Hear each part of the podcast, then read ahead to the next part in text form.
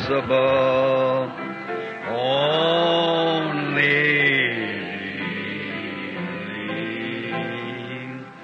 Let's bow our heads now for a word of prayer. With our heads bowed, I wonder if there's any special request but want to be known before God. Just raise a hand. If, and just underneath your hand, just hold your request. Heavenly Father, we are grateful for this another time to be assembled together this side of eternity. And we are looking this morning for renewal of strength to come from Thee to give us courage for the journey that lays ahead. We have gathered as the Hebrew children did on the early mornings to get manna that had been provided for them over the night to sustain them through the coming day. We gather for the spiritual manna this morning to give us strength for the journey. Beneath each of those hands that went up, you know all they have need of, Lord, and I pray my prayer with theirs before Thee that Thou will supply every need that they have need of.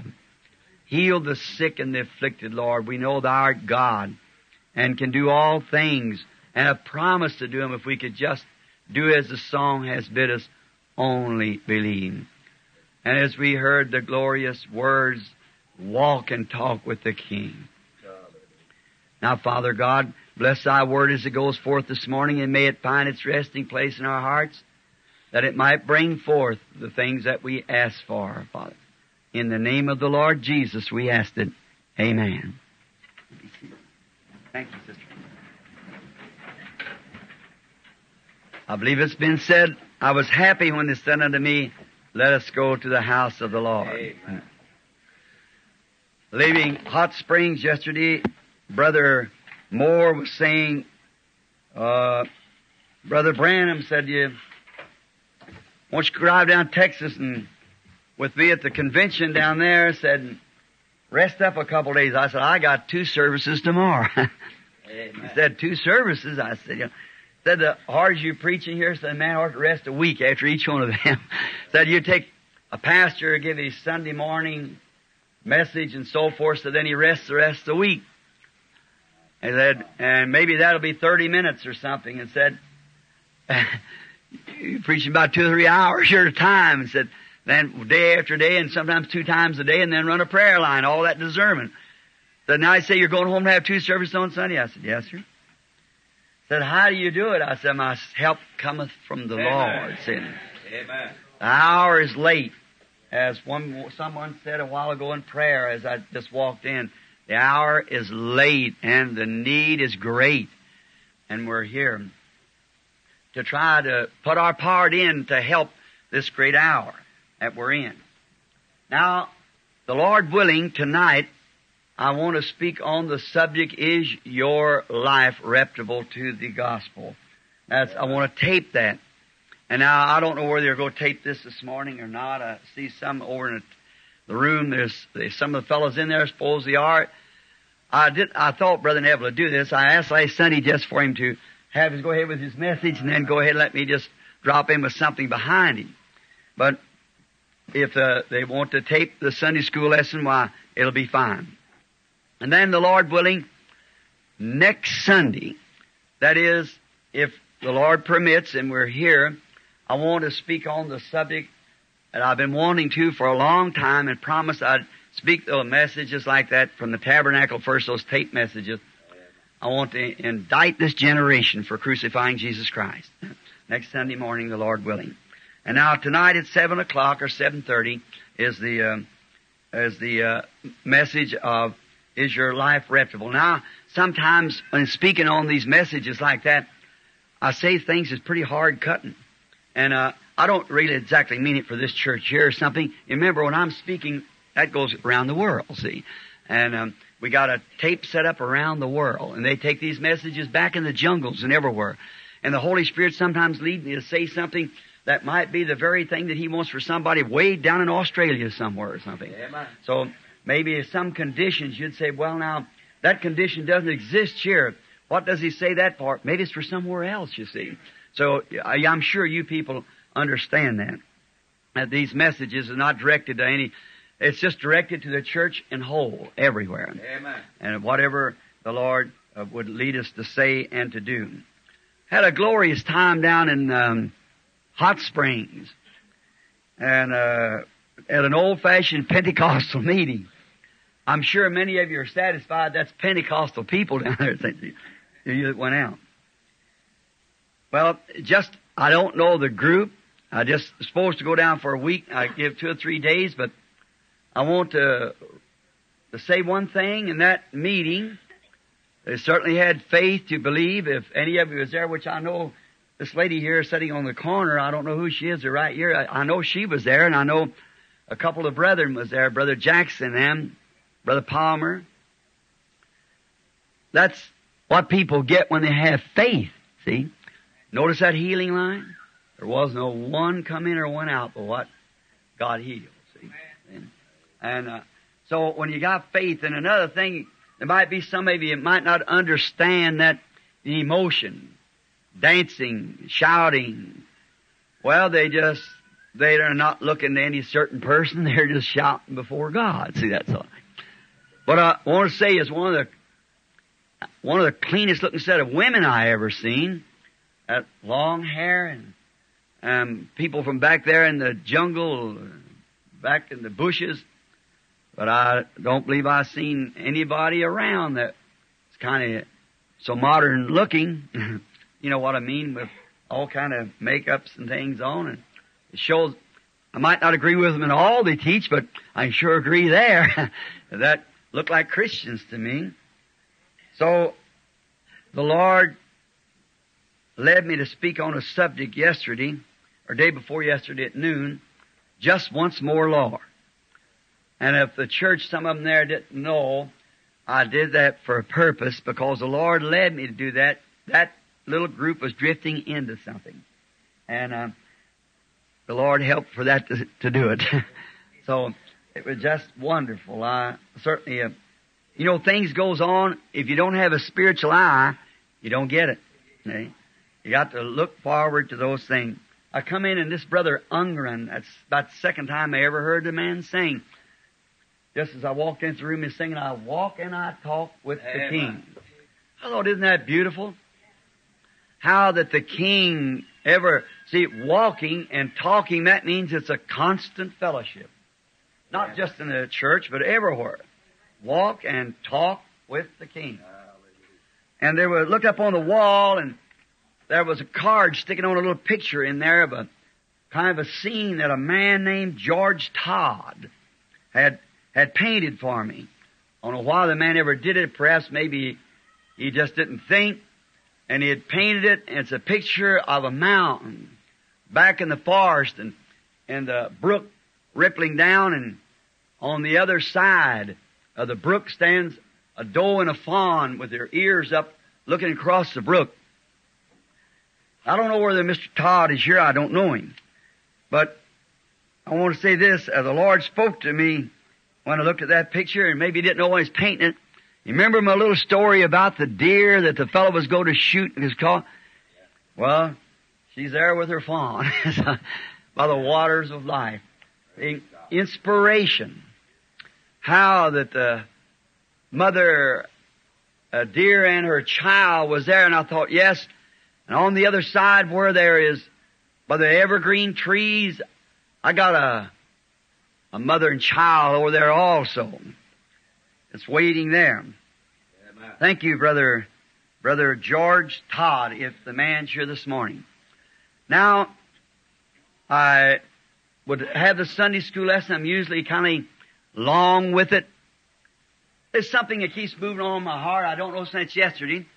Uh, we, if the Lord is a is a subject, I'm getting old, and I I don't know how much longer I'm to be here.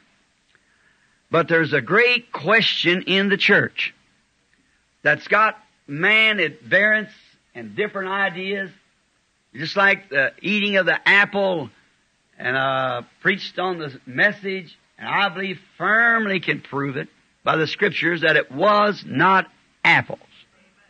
See? Caused a lot of confusion. So, maybe before we leave, we got to go back now in about 30 days, you know, back to Arizona. And um, so if um, before I leave, the Lord willing, I would like to take this scripture. And don't tape it. If you do, don't sell the tape. Don't let it get out. I want to explain the real truth of marriage and divorce. It's a question, and this is the last hours that when all the mysteries of God should be finished. And yesterday, coming up across the mountains about daylight, the Holy Spirit seemed to say to me, tape that and lay it away. I don't know why. But the real truth of marriage and divorce. Some of them says people can marry if they can swear they was in adultery and others says, well, if they mistreat one another and, and they can't live together, it's better to live earth in peace and live in hell on earth and all those different questions and some marry them just any old way and some wants to sprinkle holy water on them and turn them back and say they never was married and bless them and turn them over to the church again. There's all kind of confusion, but if there's that much confusion, there's a truth somewhere. I believe and say this with reverence. I believe the Lord has revealed it to me. And I, the truth. And if it would get amongst the churches, it'd tear the thing to pieces, which maybe it ought to be. But it's, uh, I'd rather just let the pastors, just let the pastors of the churches get the tape, and let them play it, and, and then they can lead from there on. But I'd like to just tape that to show the real truth of it. I believe this is the hour when these mysteries are to be finished, Amen. completed. They've been struck on, as we said, down through the ages of the tapes, as we've brought those seven seals and seven church ages. And we're now facing a time for the seven trumpets. And then the vials. And maybe we could put a two weeks meeting and put both of them together. I'd like to get it e- taped. And then besides that, I'm trying now to get it proofread and make books out of it. Uh, uh, church ages, seven books of the church age, seven tapes, and make it in such, we can get it done just as cheap as we possibly can so everybody can get it. Then, if the Lord tarries and I move on, you'll see that the things that I've said in the name of the Lord will be come to pass just as it was said. Never has failed yet, and some of it has to happen later. And I, I trust that the Lord let us do that right away. We'll notify the people a time because there's many likes to come and hear those things. And I, and I appreciate that. If nobody believed it or listened to it, what good would it do me to stand here and say anything about it? It'd be like casting bread upon the waters. It'd be like, uh, if no one was going to believe it, then it'd be like casting pearls before swine. But there's thousands, times thousands that believe that. And they hold on to every word. And we'd like to get as many in as possible when we, when we get ready to have these services and, uh, for the glory of the Lord. And we trust that God will give it to us. And I don't want to have that until I'm divinely inspired to do it. God has a time for everything. You mustn't go ahead of it. If you cut your wheat before you put the combine in there before it's ripe, you'll lose the bigger part of your wheat. So when the sickle's ready to be thrust in, God will thrust it in. Then we'll go to reaping. But I just want to feel pressed like that. I thought I'd shake out of it a little while. All day yesterday, I couldn't get it off my mind. All night last night. Went to bed around 12 o'clock. Had about three hours sleep the night before. Last night I couldn't sleep still. Something said, tape that marriage and divorce. See? So I, uh, the Lord willing, if that keeps on my heart and the Lord shows me some more about it, well then I'll, I may tape that, see. But remember, only for ministers. You come. But, uh, listen, but the tape itself, let, see, cause it gets out amongst the congregations and some this way and some that way, they draw their own opinion and I want minister brothers to have this in their own study and then let them go from there, cause they're the ones that's responsible.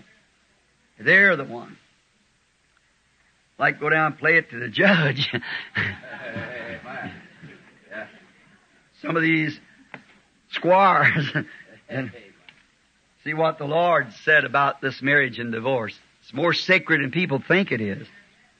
And it'll blend right in with the serpent seed. It's just the same thing, just moving right on. That's them mysteries. Remember, in the days of the seventh angel, all the mysteries of God should be finished. Amen. Those unknown things that the Lord would wind up. Now, so far, now remember, 7.30 is when you start your meeting. Yes. Now, Brother Neville, if you got a message for tonight, preach it. See? Oh, Won't take me about an hour or 45 minutes and I'll tape the rest of it. I like to listen to Brother Neville. I love him. He's my brother. And I, I think he's a marvelous speaker, a wonderful minister. And I, one thing about Brother Neville I like, when he says anything, he lives what he's talking about. That- that's, that's the main thing. You know, you can live a fellow a sermon better than you can preach him one. For ye yourselves are written epistles read of all man. Now, let's, before we, we can pull the pages back, but God has to open this Sunday school lesson. Amen. So, let us just ask Him to do that. Heavenly Father, we, we by faith look towards the future. I'm looking now by faith towards a coming something, Lord, upon the earth that's going to draw thy people together. When we see the denominational churches so pinning down and getting so different, it's really pushing the people out.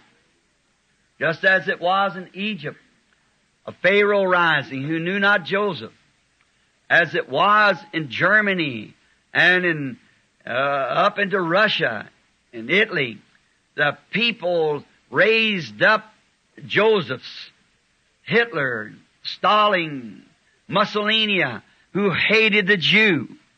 They had to go back to their homeland. God, you got ways of doing things that we don't understand. And you pressed them. No home in Germany, everything taken away from them. Also in Italy, Russia. No place to go. And they were sent back to their homeland just to fulfill the word. Oh, the loving hand of God.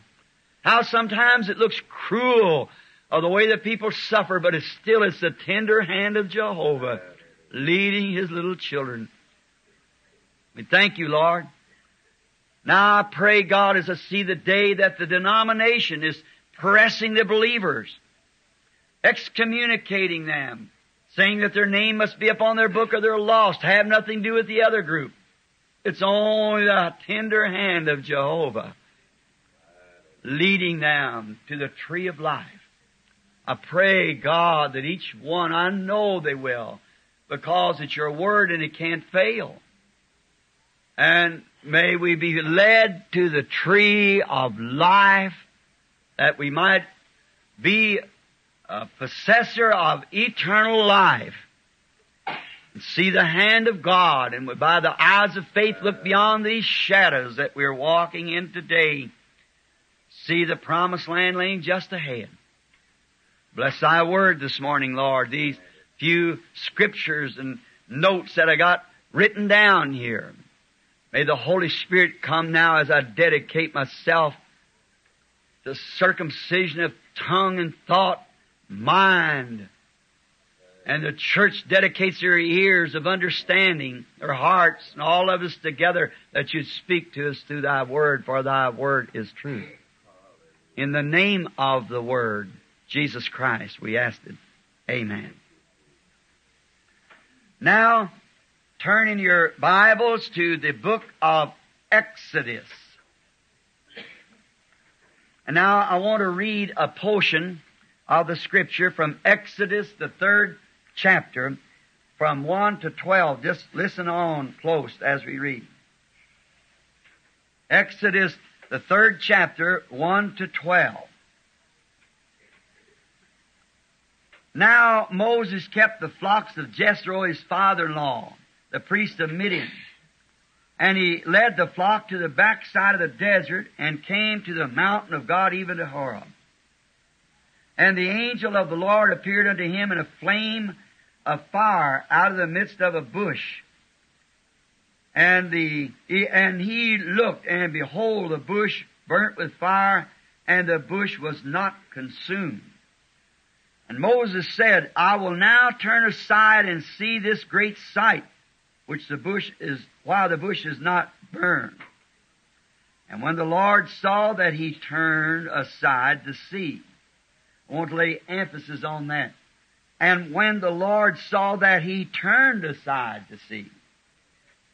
God called to him out of the midst of the bush and said, Moses, Moses. And he said, Here am I.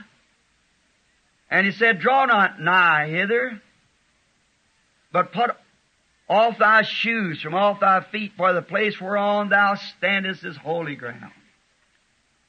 Moreover, he said, I am the God of thy father, the God of Abraham, the God of Isaac, and the God of Jacob. And Moses hid his face, for he was afraid to look upon God.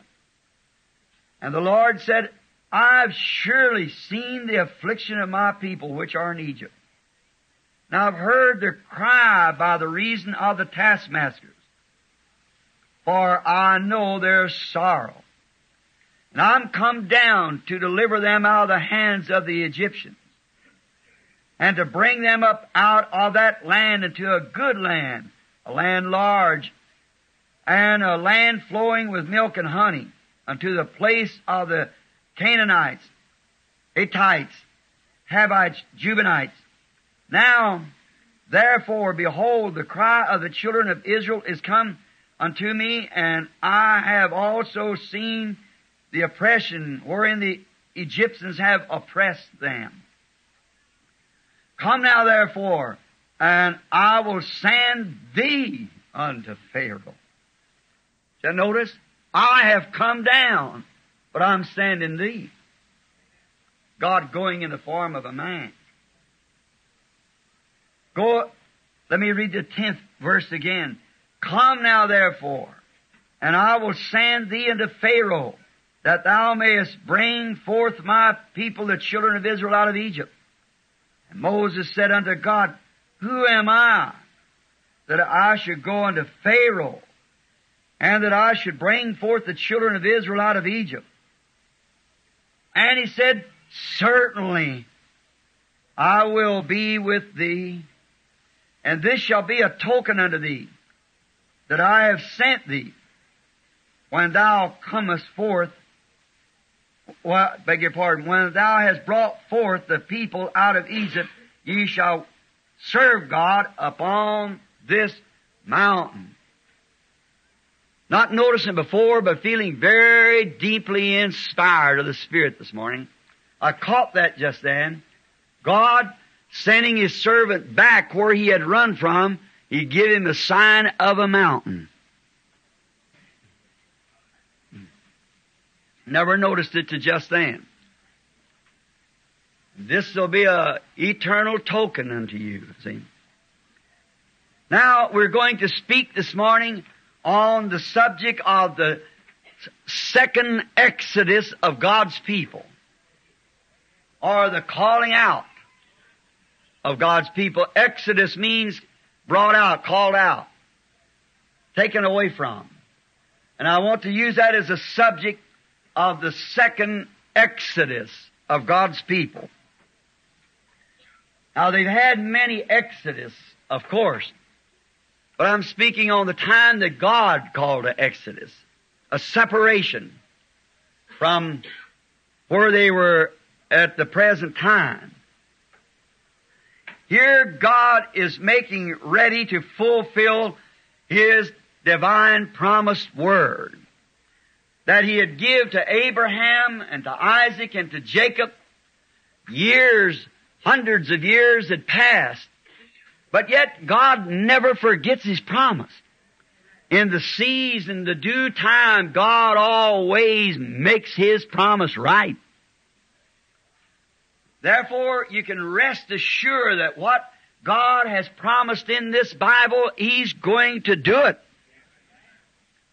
Just no need of trying to think anything else and say, well, the prophet was, maybe was wrong or that couldn't happen in this day looked almost impossible then. More impossible than it does now. But God did it anyhow because He promised He would do it. And look how simple He does it. I have come down. I heard the cry. I remember my promise. And I've come down to do it, and I'm sending you. You do it. I'm going to be with you. Certainly I'll be with you. My never, never failing presence will be with you wherever you go. Don't be afraid. I'm coming down to deliver. I'm sure the spiritual mind catches that. I'm going to send you to bring my people to an exodus. Call them out. And I'll be with you. Now, how, how we can rest, how faith can catch that hope there. Uh, God's going to do it. He promised it. No matter how what the circumstances is or what anyone else says, God's going to do it anyhow. Because He promised to it. And He does it so simple that it, uh, it goes over the, the understanding of the cultured uh, mind who would try to reason about it. How could it be? I don't mean to say that a man now with a good, strong mind, fine education, that that man won't understand it. That's all right. Wonderful as long as he uses that not to reason, but that culture that he's got to believe God. Let it be converted into the simplicity of listening to what God has said and believe it. This culture will help him, man. Notice, but when the man tries to reason it couldn't be done, then that drives him away from God constantly all the time. When he's trying to, to listen to what uh, his own understanding. See, if you don't understand and the Bible says a certain thing, just punctuate it, amen. Just let it go like that. Now, instead of referring to these scriptures, you can jot them down in this Sunday school lesson. But I would uh, maybe, if you'd like to look at it, but first I've got so many here. Let's before we can find out what this Exodus means, and I'm going to type the Exodus now, Exodus then with the Exodus now, and watch if it isn't run exactly parallel. One of them is natural, and the very same things that he did in the natural, he's typing it again, antityping it in spiritual. A spiritual exodus. Marvelous to see the Word of God. How anyone could say it's not inspired. This was about 2,800 years ago, you know. And how that He promised and what He's done and laid it out there for example. How He he, he makes a, the shadow of something to testify of the, the positive. I get on that tonight between the moon and sun, the Lord willing. But first, we must review Genesis to see why they were down in Egypt. Why would God's people be out of that land? After all, God promised that right there where the beginning was with Abraham, Isaac, and Jacob in Palestine, God gave them that land and said, this is it. Well then why would the people not be in the place that God provided them? That's a question of today also. God give us a Pentecost. He give us a book of Acts. He give us the Holy Spirit to lead us and guide us. You give us a land. And why are we out of it? Well, why is the church out of it? Why isn't the great Christian church today living again like the book of Acts bringing forth the same thing? There's some reason for it. We all know that we're broke up and we're in a terrible condition. And the most terrible condition that Christianity's ever lived in is today, and we're on the right on the brim or the brink of of a great, terrific judgment laying for the church. And before this judgment can happen, God's calling an exodus. Just like He did then. The Amorites' sins was heaped up. So He He's calling a, a spiritual exodus. Now, let's go back just a moment and type and find out. They went down in Egypt all because of the jealousy of a brother. That's the reason that Israel was in Egypt at that time out of the land. Remember, God's promises was only as long as they stayed in that land. Now can you see what we were speaking in prayer a few moments ago? Why did God have to harden Pharaoh's heart? To put the people back in the promised land before he could bless them. To bring forth the Messiah to them. How did he have to harden Hitler's heart to be against the Jew when he was half Jew himself? How could he have to do that in Stalin Mussolini? See, people that's not inspired like a nation. They, they, God has to take the, the things that they are living by, the laws of the land, many times to make His promises come true.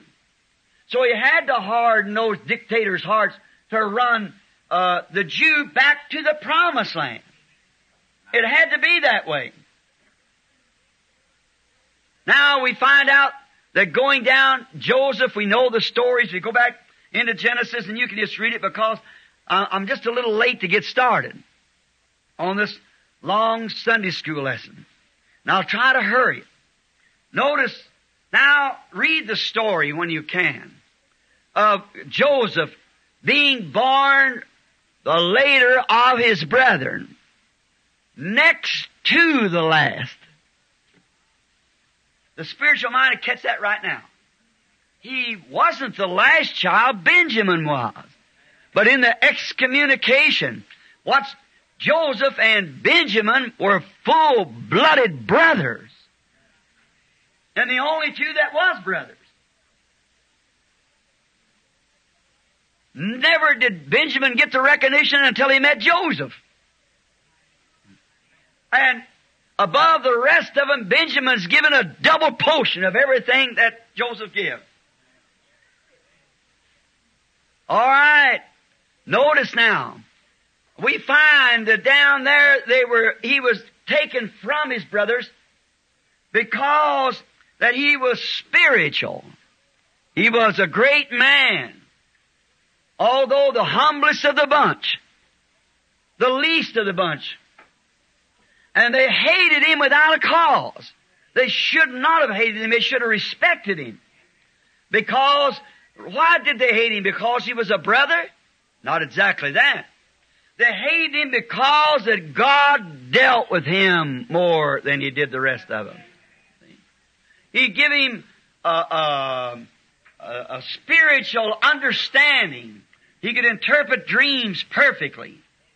And he could foretell things that would come to pass perfectly, just exactly the way they were. And he, uh, and he didn't pull no punches. He stole the, the dream of those sheaves bowing before his sheaves. And his brothers then got angry with him. Said, I guess then you little holy roller, in other words, we'll have to bow down before you someday. But that's the way it happened. How would those great big giants ever bow before that little insignificant fellow standing there? But they did it. Mm. They sure did and pleaded for mercy. But he hadn't come in power yet, you see. He was only then just in the child form. And then we find out by doing this that Joseph was taken from among his brethren, the denominations, and set out to himself. His brothers all in the land. And then there come uh, such a great thing.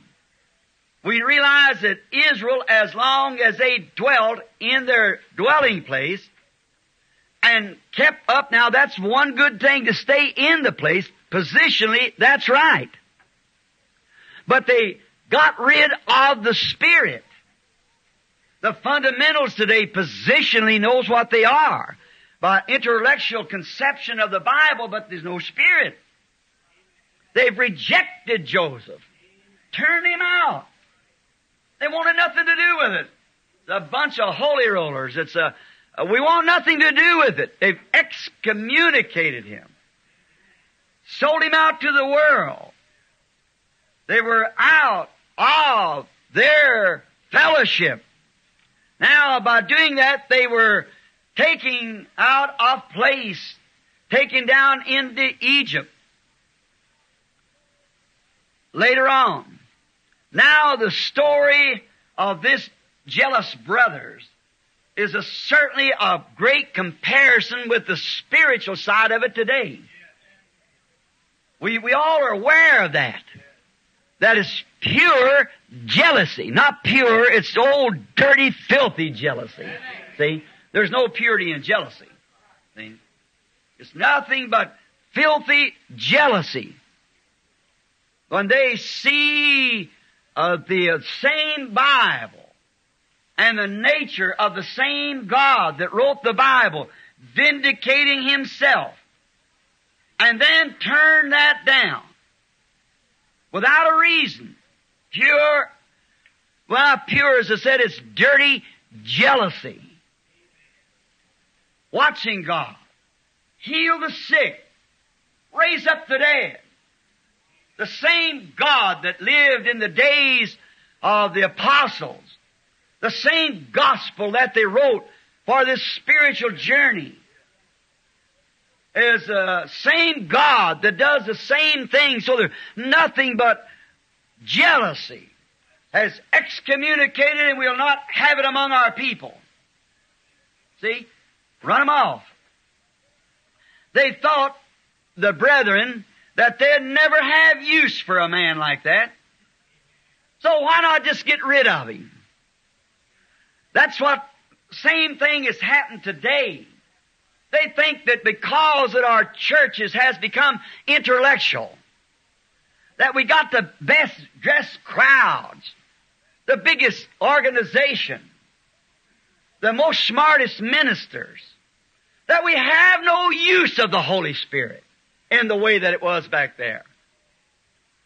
That they are full, in other words, action speaks louder than words. That their seminaries and their, the brain of their, their being and they're coming together and, and discussing this thing are more able with their own intellectual minds to set a church in order better than what the Holy Spirit could do it. So they don't need it any longer. It's something that we don't need today. It's the days of that is past. Now isn't that just right? We don't need the Holy Spirit to heal the sick. We got doctors. We don't need the Holy Spirit to speak with tongues. We're all intelligent people. And when you do, you take right from your framework the lifeline. Jesus said to them Jews in his days, haven't you read that the stone that was rejected is a chief cornerstone? That all the building is setting upon? Now, you see what I mean? I'm sure you, you can catch that. That the, the reason of it now is because they thought they'd never have a need of it. We don't need speakers with tongues. We don't need interpreters of tongues. We no longer need the Old Testament prophets to set us in order by the Holy Spirit. We understand it. See, they have adopted a man-made system to take place of the Holy Spirit. Therefore, there's people that's elected, has their names on the Lamb's Book of Life. They can't go for that. They're spiritual minded. Therefore, they cannot go for that. They can't stand it. No matter if their fathers and mothers has lived in whatever organization or church, when a church makes a does, maybe it wouldn't speak that right out. Oh no, they won't speak it right out, but their actions prove it. There's the Word. And the Holy Spirit proves it amongst those when He can get them gathered together that He still heals the sick and raises the dead and speaks with tongues and casts out devils. Amen. So it depends on the what's on the inside of a person. Miss Arganbright there was thinking that the other day, sitting out there on the walk, pulling out some grass when she's cutting the lawn. I passed by right by her side of her, and she didn't know me, and I just let her go on. Was watching. Now, notice, the Holy Spirit in His great work. The church feels that it don't need the Holy Spirit. The churches will tell you that. And the man can stand up and give you such an intellectual talk and almost make you believe it. Now let's stop there a minute. Didn't Jesus say that the two would be so close together it would deceive the very elected if it was possible? The intellectual talks would be so smooth that it would, it would deceive the people. It's gospel. It's man who can handle that word in such a way that he could almost make any intellectual person, if you're just trusting in their intellectuals, they, they'd condemn the Holy Spirit and, and take the way of the man. We see that. Now that's the same thing they thought about Joseph. And they got rid of him. And all down in Egypt. Oh, how we can think, how I could spend hours. You could stay here for three years and never leave that subject. Day and night. And still be finding the great kernels of the Holy Spirit. The spiritual mind can look down in Egypt and see that persecution rise. then see Joseph taken away in order that the persecution could rise. And then see God with His wheel in the wheels. Everything moving around just perfectly. See Potiphar reject Joseph. See that lie told. And see Joseph in the prison. And his beard's growed out. Excommunicated from his brethren, But then all of a sudden God moved in. See? How we can see that wheel in the wheels. Moving. God's great plan moving everything up to this Exodus. To this time when He would call His people back in the land again. Back in the place and position. Where He could bless them and place among them the one that He promised He would place among them. Amen. They had to be in their land. Remember, they had to come out of the land that they were in and get into the land of promise before their promised Messiah could ever come.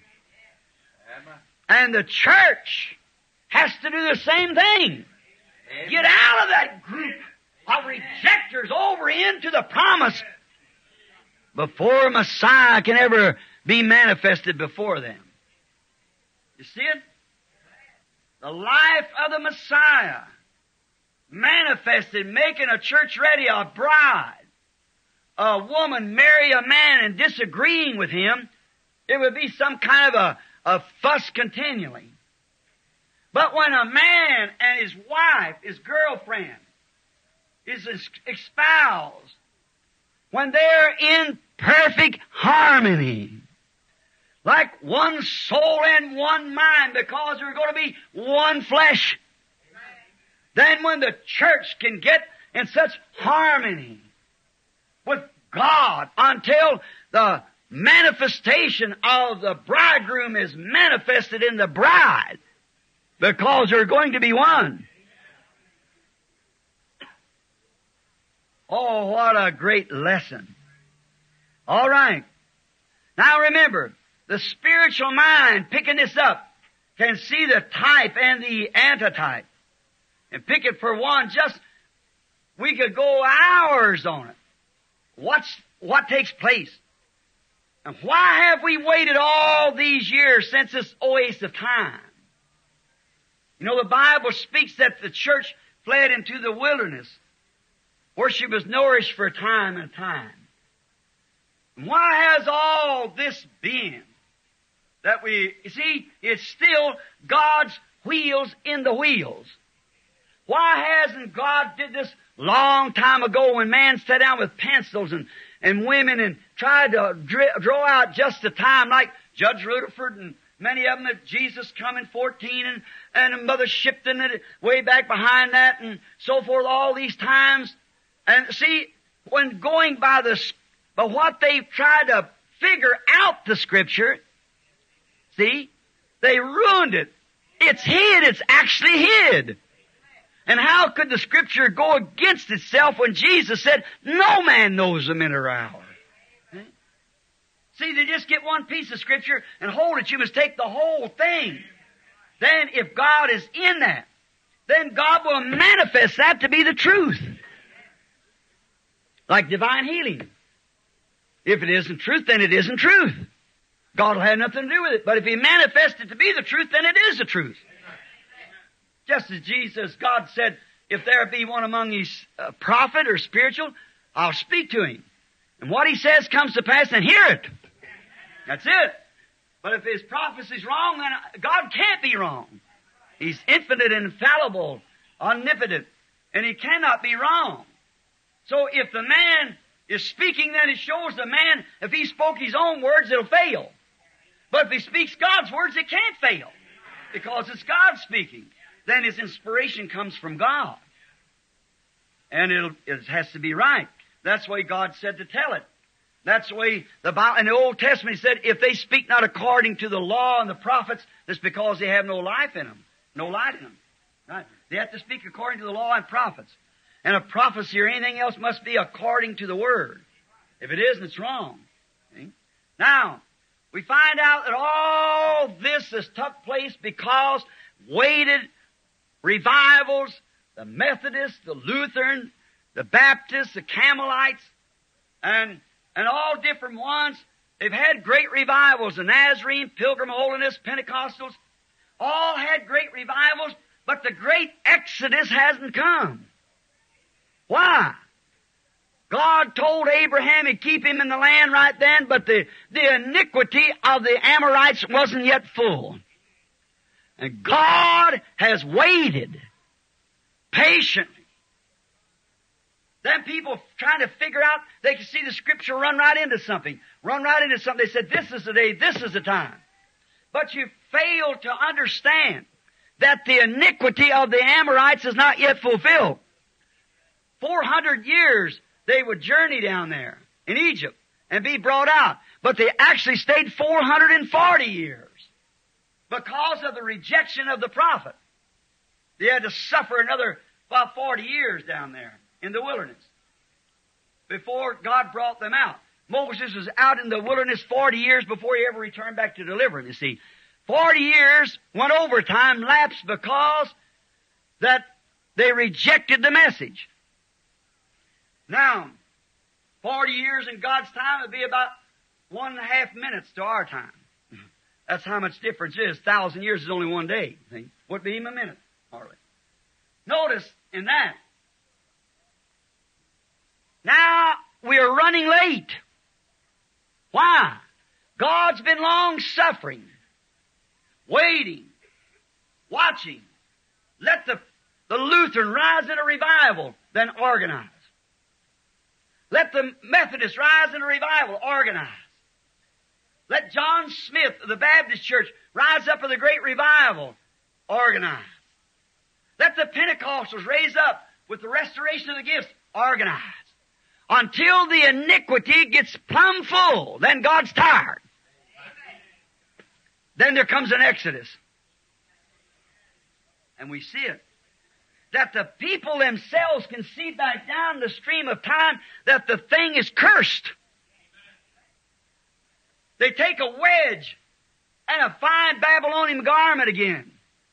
And that's the thing that curses amongst the people when man tries to inject his own ideas about things. We got to stay with that word. That's the commandments of God was not to touch nothing in that city, that cursed city. Amen. Don't touch it. Leave it alone. And Achan thought that he could take this gold wedge and live pretty decently like the rest of the world and fine Babylonian garment. Oh, at the Achans and the camps. hmm? But the thing's cursed. And it continually is cursed. It was cursed since the very Nicaea Council at Nicaea, Rome. Been cursed ever since. But God's let the iniquity fill up until the time of the Amorites is about fulfilled. And now, anybody with spiritual understanding, remember I'm keep quoting, spiritual understanding. You can see that the iniquity of this nation is filled up. Amen. She's organized and reorganized and organized and organized, and now she's confederated and joining with something else. The iniquity is filled up. It's time for Exodus. Time for calling out to the promised land. Not the promise, just another country to go to, but a home. The millennium. Time for a, a calling out. The iniquity of this nation, strike on again tonight, the Lord willing, is filled up. She's filthy. You say, Brother Branham, the nation you live in, yes, sir. Amen. Certainly. You say, you, as a citizen of the United States, you shouldn't say that. Then Elijah shouldn't have called the curse upon Israel if him being an Israelite then. The rest of the prophets should never curse that nation that they were Israelites under. Hallelujah. But they only spoke not their own thoughts, but the word of the Lord. Hallelujah. Depends on where you're drawing your inspiration from. Depends on how it's coming. If it's contrary to the word, leave it alone. Now, I ask anybody to prove that that's contrary to the word. Did not the Bible say in Revelations 13? That's where this nation appears. This nation is numbered 13, a woman's nation. It's a woman in the Bible. Woman's on her coins. It's a woman's nation. It's where the rottenness of women begins, starts, where it ends at. The rottenness started in Eden by disbelieving God's Word. Here's where it hatched out. Women preachers and everything else. The filth of the world comes right out of Hollywood. The worst nation in the world, more divorces than the rest of the world put together. See? Why? You'll find out one of these days, the Lord willing. You'll see why this cursed thing. You can see the blindness of this divorce stuff that Satan's pulled over the eyes of the people. We're in a terrible hour. The end is almost at hand now, I believe. Rotten, rotten to the core. She appears in Revelations 13, number 13. And remember, it raised up like a lamb. Freedom of religion. But then it received power from the beast. An image like it. And he spoke with all the authority and done the same rotten things the beast did before him. Then tell me it's not prophesied. Amen. This nation, the Amorite condition is just about right. Because they're already working in it. And even our new uh, Pope, his main purpose is to unite the brethren together. And to the natural eye, it's the thing to do. But in the eyes of God, it's contrary to the Holy Spirit. We can't mix up with that. And every church will be called into that federation. Get out of that thing as quick as you can. You'll take the mark of the beast not knowing what you're doing. Get out of it. I hope the spiritual mind can catch it. I'm sure you do. But I wonder out there. Anyhow, if you can't visit every nation, you can send tapes to it. God will have some way to catch that mind out there where that seed's sown. Hallelujah. Right. And as soon as the light strikes it, it's gone. Takes life. Like the little woman at the well, she said, there it is.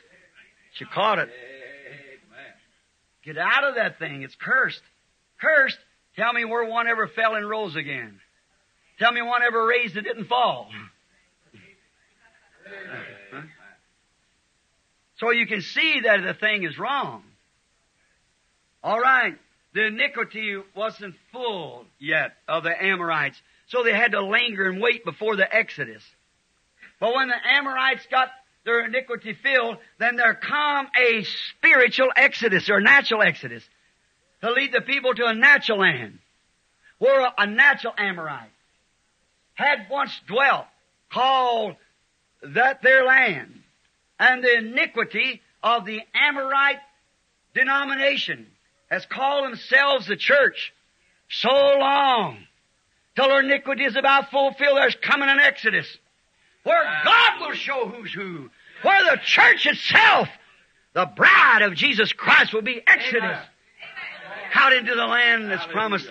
In my Father's house there are many mansions in this place. You don't have to go out and fight like they did. It's already prepared. If this earthly tabernacle of dwelling be dissolved, we have one already awaiting. That where I am, there ye'll be also. The great exodus at hand. Watch how God did that exodus. What he, what preparations He made.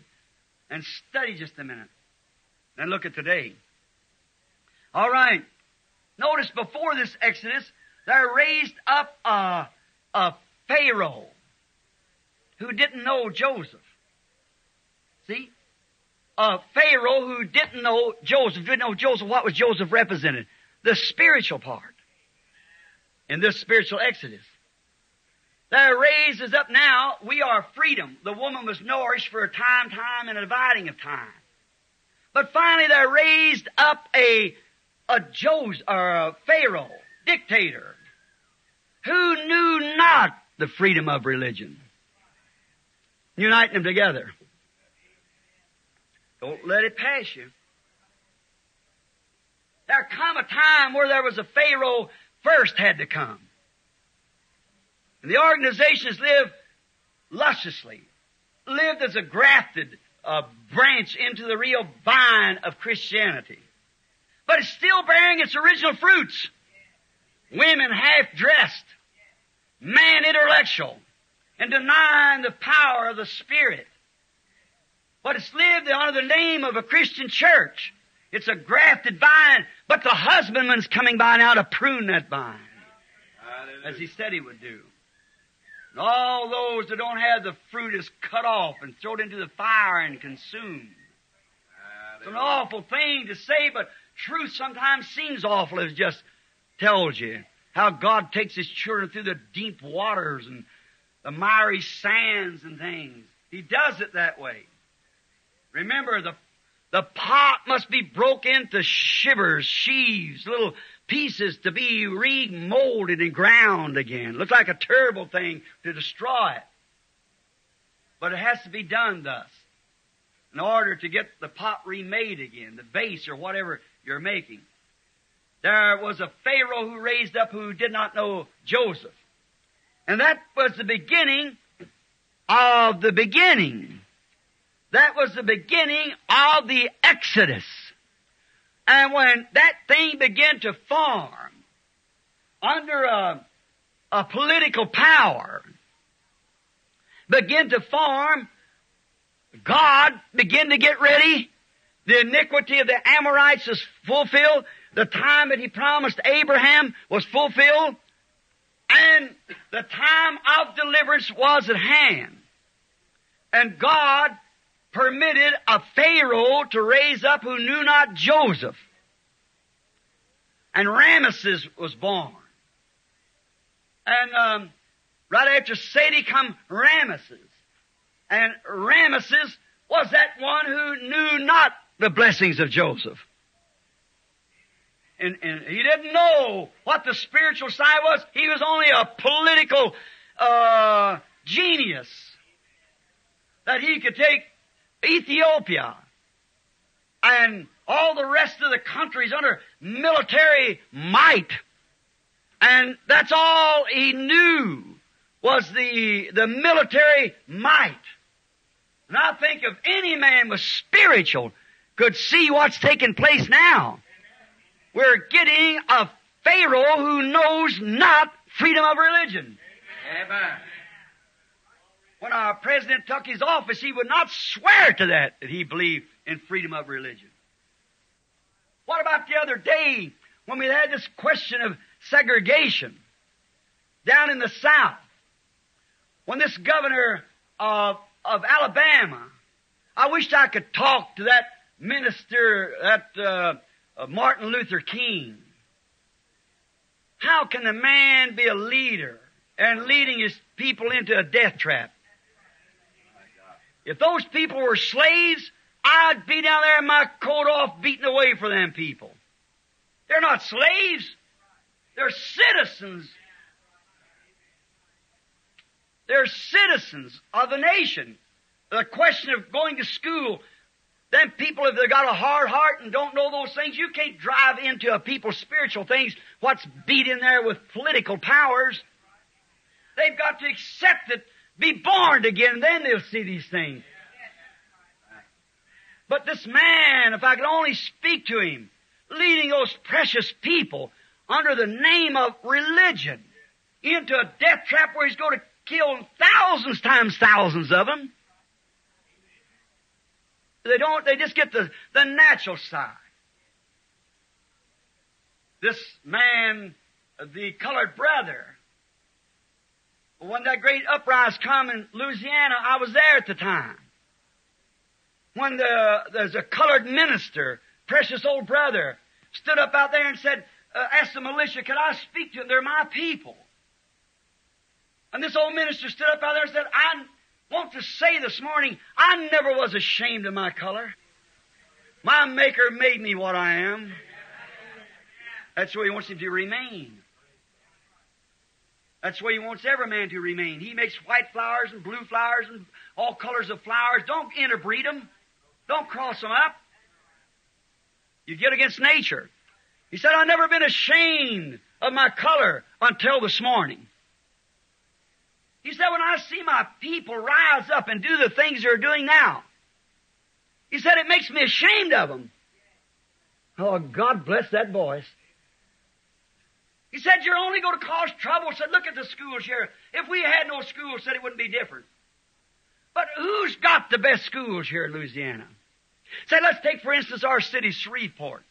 Said, there's the white school over there. It's the old school. They build us another one. They haven't got one instrument, one plaything for the children. We got a yard full. And besides that, they built us a great big marble swimming pool for our children. And we got the best of teachers that can be gotten. So why do you want to go over there when we got a better here? What's the matter with you? He said. And then people, is rah, they deaden the voice. There you are. See? Wrong inspiration. That people were slaves. They're my brothers and sisters. If they were slaves, I'd say let's just join with them and go down through the street and protest that thing. They're not slaves. They're citizens of the same rights anybody else has got. It's just a bunch of inspiration coming from hell to cause a million of them to be killed and start a revolutionary. Certainly it is. It's not right. Men and women have their own rights. Our colored brothers and our Japanese and the yellow, white, black, and whatever they was, there's no difference in the color of a God. We all come from one man, Adam. But if God separated us and turned us different colors, let's remain that way. If I was a, a yellow man, I want to remain a, a Japanese or Chinese. If I was a, a, a colored man, I want to remain that way. God made me that way. Frankly, there's a lot about the colored race that the white race ought to have. They don't have the weary, they're more spiritual. There's a thousand things about them that the white man can't even touch. God made them thus. Who could ever outsing a colored choir? Where could you find voices? I've seen them come from the lands back there. Do you know which is right and left hand? 30 or 40 different tribes of them, and they sing to a place the master stand there and say, I just can't catch it. trained choirs for years and wanted to be octave high and low and everything. He said, listen to that just perfectly, even in different language. They're gifted. But you see, all this stuff has to happen. All because of a politician that you people elected with your crooked machines. And the other day when that governor stood there sworn and elected into that office by the people, and the question of segregation according to the Constitution is that each, each state can take its own thought about that. He didn't care, but he read the Constitution and said, now the school stands for segregation. They got a school over there, and only two colored children wanted to enter that school when they got their own college. But he stood and said, what he didn't read the Constitution. Then when it come back to this fellow we got up here, that knows not Joseph Freedom, pulling for those colored votes, and not knowing it was the Republican Party that freed them in the first place, selling out their birthrights, there's such a thing as that to lead him into a death trap to show that every man-made system's got to fall. Amen. Exactly right. Amen.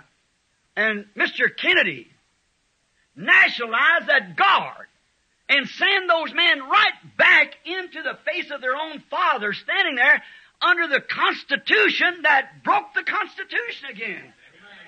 Amen. He said, we're not fighting. No, sir. He said, I hope the nation can find out that we're not living anymore under a democracy, but under military dictatorship. You know the old saying, once the Southern Democrat, always. I don't know now. Surely a man will have sense enough to wake up to something. Let those precious people alone. Don't kill them off down there like that guy shot that uh, brother in the back the other night with that gun. And his little children and wife in the house. I don't care who he is. That's low down and little. Yes, sir. I'd like to be the judge on that case once. Shoot that man coming home to his wife and children. He's a citizen, has a right to stand for what he thinks is right. A good man. Picture in Life magazine, that little boy crying for his daddy and some renegade out there shoot him in the back. Out of an ambush. That's what you get to when you reject Christ. That's right. That's where the whole nation's got to. All under politics. It's such a shame. But that's what we wanted.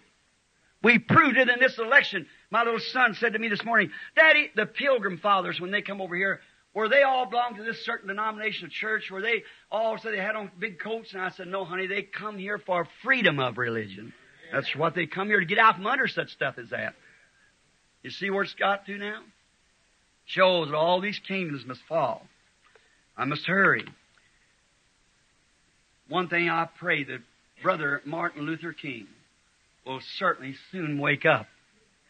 He loves his people, there's no doubt, but if you just only see where his inspiration, what good would it do if you went to school and a million of you laying here dead? Would it just be going to school just the same? Now, was for hunger, if it was for something other than slaves, the man would be a martyr to give his life for such a cause, a worthy cause.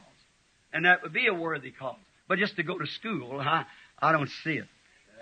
I don't think the Holy Spirit's agreeing with him at all on that. It's got the people all worked up in a bunch of ballyhoo, you see, just, just like Hitler did over in Germany. Let them right into a death trap, them precious Germans, and they laid by the billions or millions piled up there on top of one another, and that's exactly the same thing. And remember, I'm on tape. You'll see it after, maybe after I'm gone. That's exactly what's going to happen. Them precious people will die down there like flies. Starts a revolutionary, both white and colored will fight again and die like flies. And what you got when it's all over? A bunch of dead people. But there raised up a Pharaoh who didn't know Joseph. The same thing today. A man's raised up and took oath in the, in the White House that will not swear to his oath, will not take his oath that he believes in freedom of religion. What's this new Pope saying? One, four things that he has. One of them is to unite the Protestant and the Catholic together. Yes. And to any intellectual person, that's the thing to do. But according to the Bible, it's a wrong thing to do. And the Bible said they would do that. Let's go a little forward. At this time, Ramesses in Egypt was growing. His power is growing. The natural man, Ramesses, was growing. The natural man, the Antichrist, is growing now. Through Yeah. politics, he's already got to the White House. Amen. In religion, he's got all the people so scrupled up that actually they'd fall right for it. And the denominational leaders, practically every church that there is in the nation is already in the Confederation of Churches. Amen. Ramesses is growing. And they're all uniting together.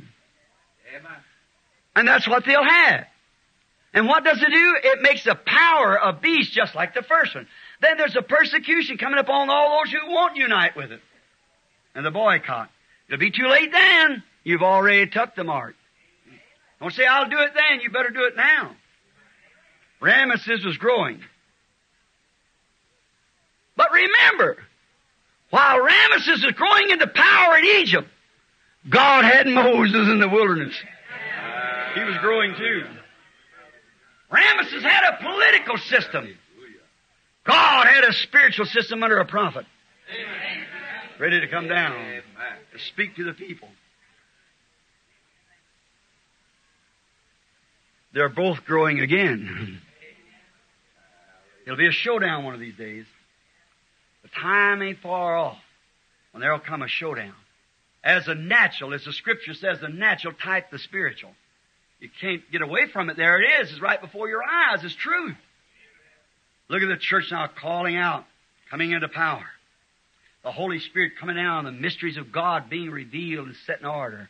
See? And right here, she's already in the White House and the church is pulling itself together. Amen. Not a denomination out of the bondage of iniquities. Away from the Amorites. A people that's free.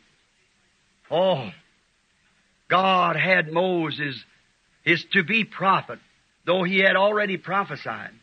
And it proved that he was right. But yet, he was in the school of wilderness, hid away from the rest of the world. But he was school being trained out in the wilderness. The enemies will propose always uh, his system. And unbelief will accept it. Because the enemy is the intellectual side. Now remember, there's only two, don't forget this. There's only two powers. One is spiritual power of the Holy Spirit. The other is the devil working through intellectual power. For that's where he entered in the Garden of Eden through intellectual powers to make Eve believe in intellectual conception against the Word. Amen. Just as plain as it can be, the kids could get that. And that's the way it's been all the way down. Here it is in Egypt this morning. There is an intellectual power working in Ramesses, bringing him up to power. It raised, raised him up who knows not the freedom to let what Joseph had done, what the church had done in the beginning. And now we see the same thing, an intellectual power weaving among the churches, and it's raised up to an ecclesiastical head that don't care about what the Bible said. They've got their own system. It's not what the Bible says, it's what the church said. And the Protestants weaved right into that to all their little groups like this. Well, sure, well, I know it says this, but I tell you, them days is gone. Farm of godliness and denying the power. Every scripture in the Bible points straight to it. Amen. Now you see why I want to tape this and send it to the people. The hour has arrived. Truth's got to be known. The Exodus is at hand. See, the, the intellectual part looks perfect. And it is perfect. It's exactly, but perfect, the inspiration of Satan. And then all the time that this intellectual Ramesses was growing and coming to the throne. And remember, he raised up as a brother to Moses. See? Amen. A brother to Moses. One of them had to take the intellectual seat. Just like Joseph to his brethren. And what did they do with the little Joseph? Excommunicated him from the Word. The Word's God. And they excommunicated the Word and accepted a creed. And now the creed has grown to power. God, let people see that. How can I use any more voice? How can I make it any plainer by the Scriptures under the inspiration of the Holy Spirit that we're here? Amen. Or you say, well, now if that come from Pope John or Pope so-and-so or Bishop so-and-so, do you see that God took a little insignificant desert dweller? Amen. Say, how can all of it be wrong? God deals with an individual. Not with groups, with individual. God getting his, is getting his, only thing he had to have is one man that he could ho- operate with. That's all he wants is one man. He's tried to get it through every age. If he could get one man, he got one man in the days of Noah. One man in the days of Elijah. One man in the days of John the Baptist. Just one man's all he needs. In the days of the judges, he tried to get one man. Samson. Give him great power. But he sold it out to a woman. And was blinded.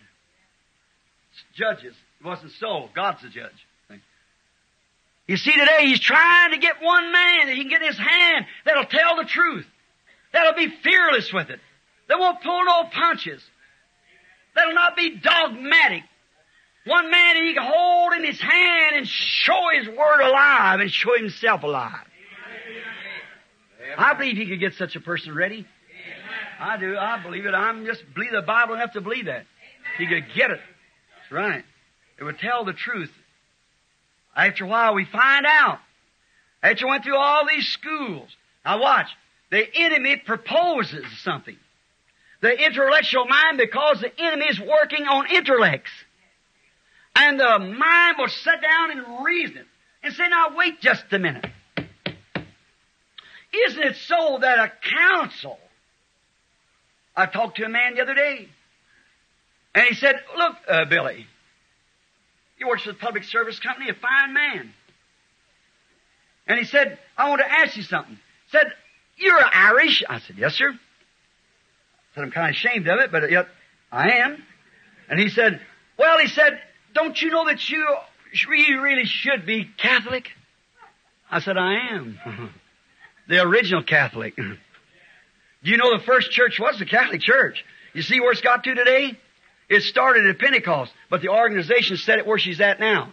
Look, at Pentecost come right back and organize and under things of the first Catholic Church, and they're almost as far away today as, they, as they've been in 2,000 years. And 50 years has brought them almost to it.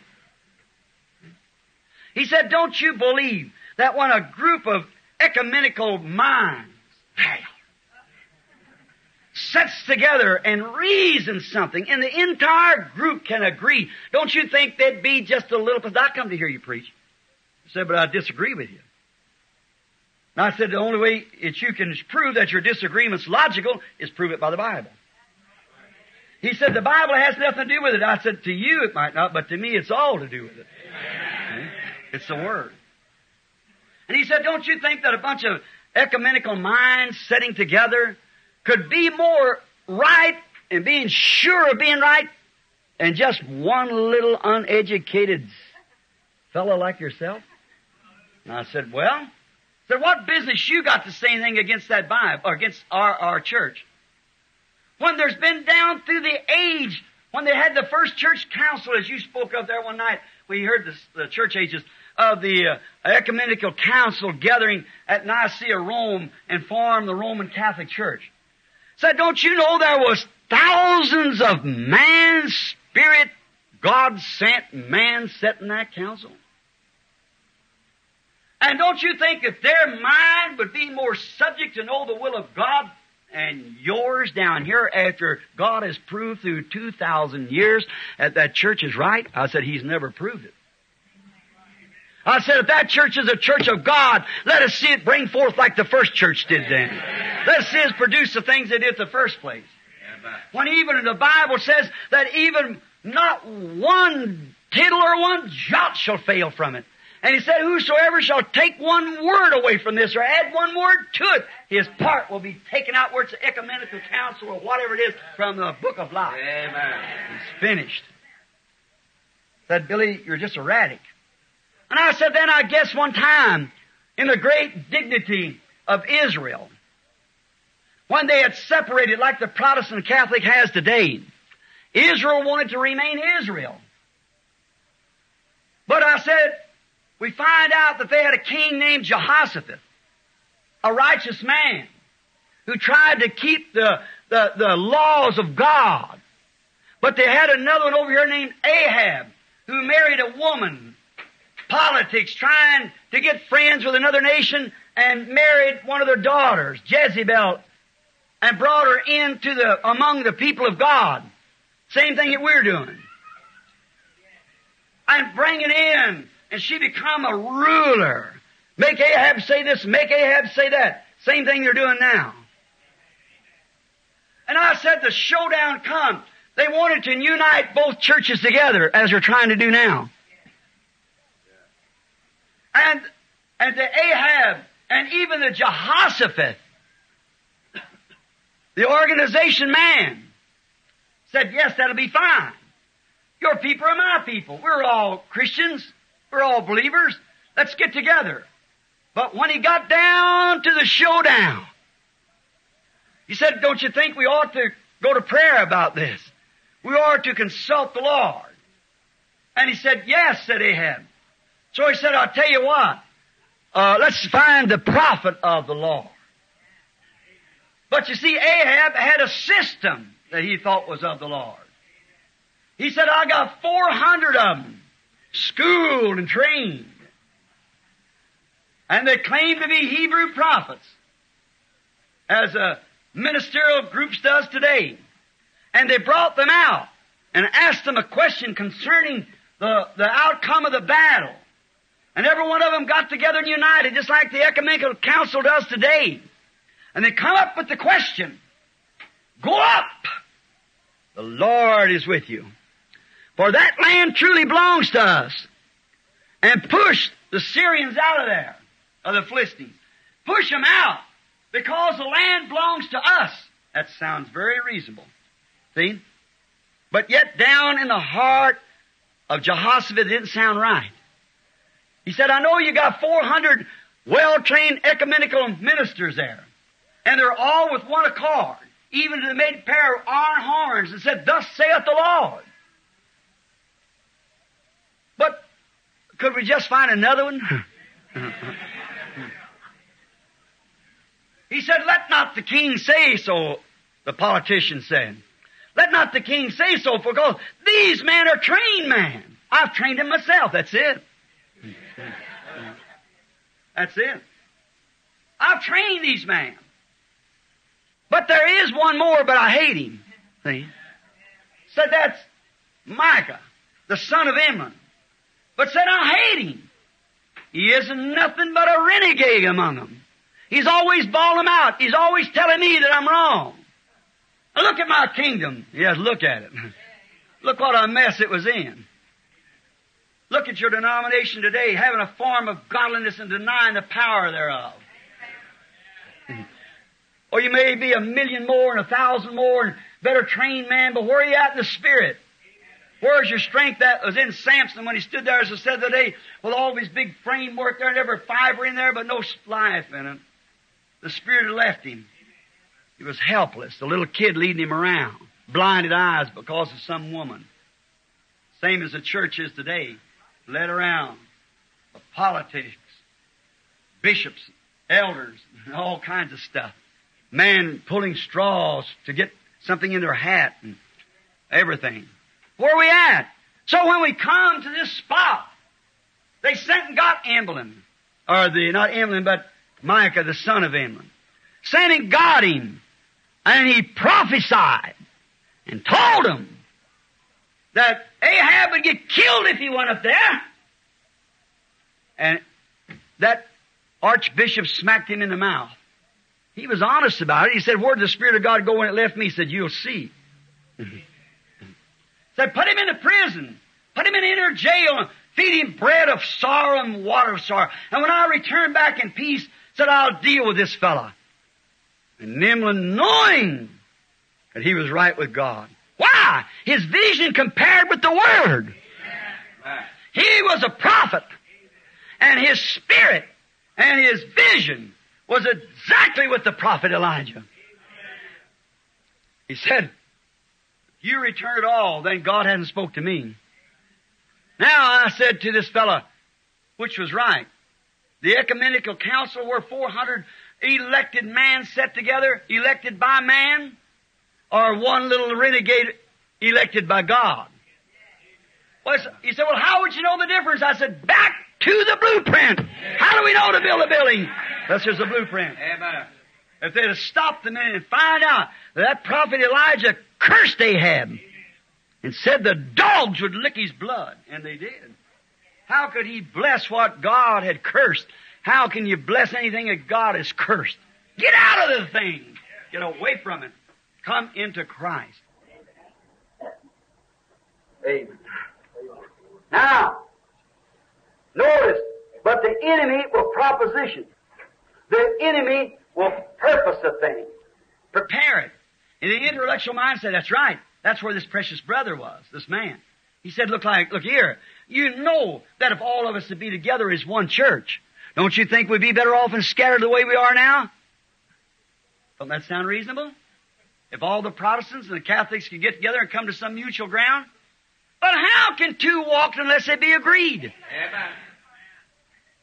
How can you, when one group here don't believe in healing, the other and says they do believe in, other puts it on some other time back, some don't even believe the Bible.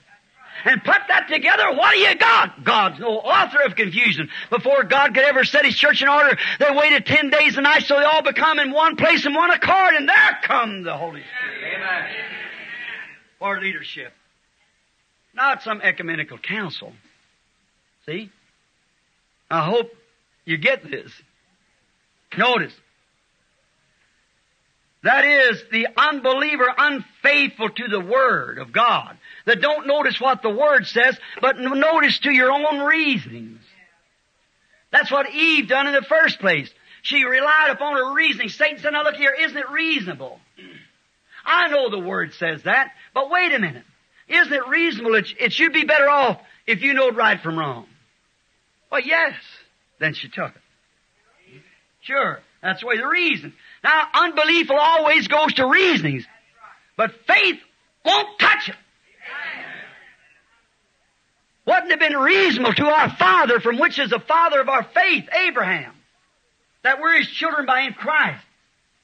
Wouldn't it have been reasonable that a woman 65 years old and he'd lived with all, uh, since she was a girl, could not have a baby? And when she was a hundred years old, or 90, and him a hundred, and still no baby. Wouldn't reason some great staff of doctors and science give Sarah an examination and said, well, her womb's dried up. The milk veins is dried 40 years ago. Her heart, at that age, she couldn't go into labor. Well, it's only reasons, but Abraham refused it. He staggered not the promise of God through unbelief against reasons. He staggered not at God's promise, no matter what it was for you. He had counted God able to perform everything that He said He'd do. Amen. Now, where is the children of Abraham this morning? You ministers that are afraid you afraid of your bread and water on the street if you leave that Babylon. Where is your faith? David said, I was once young and now I'm old. I've never seen the righteous forsaken or his seed begging bread. Don't be afraid. Stay true to Christ. But unbelief will catch reason. That's what it did. Now you get it? Unbelief relies on reasons. Present day things. Faith won't do it.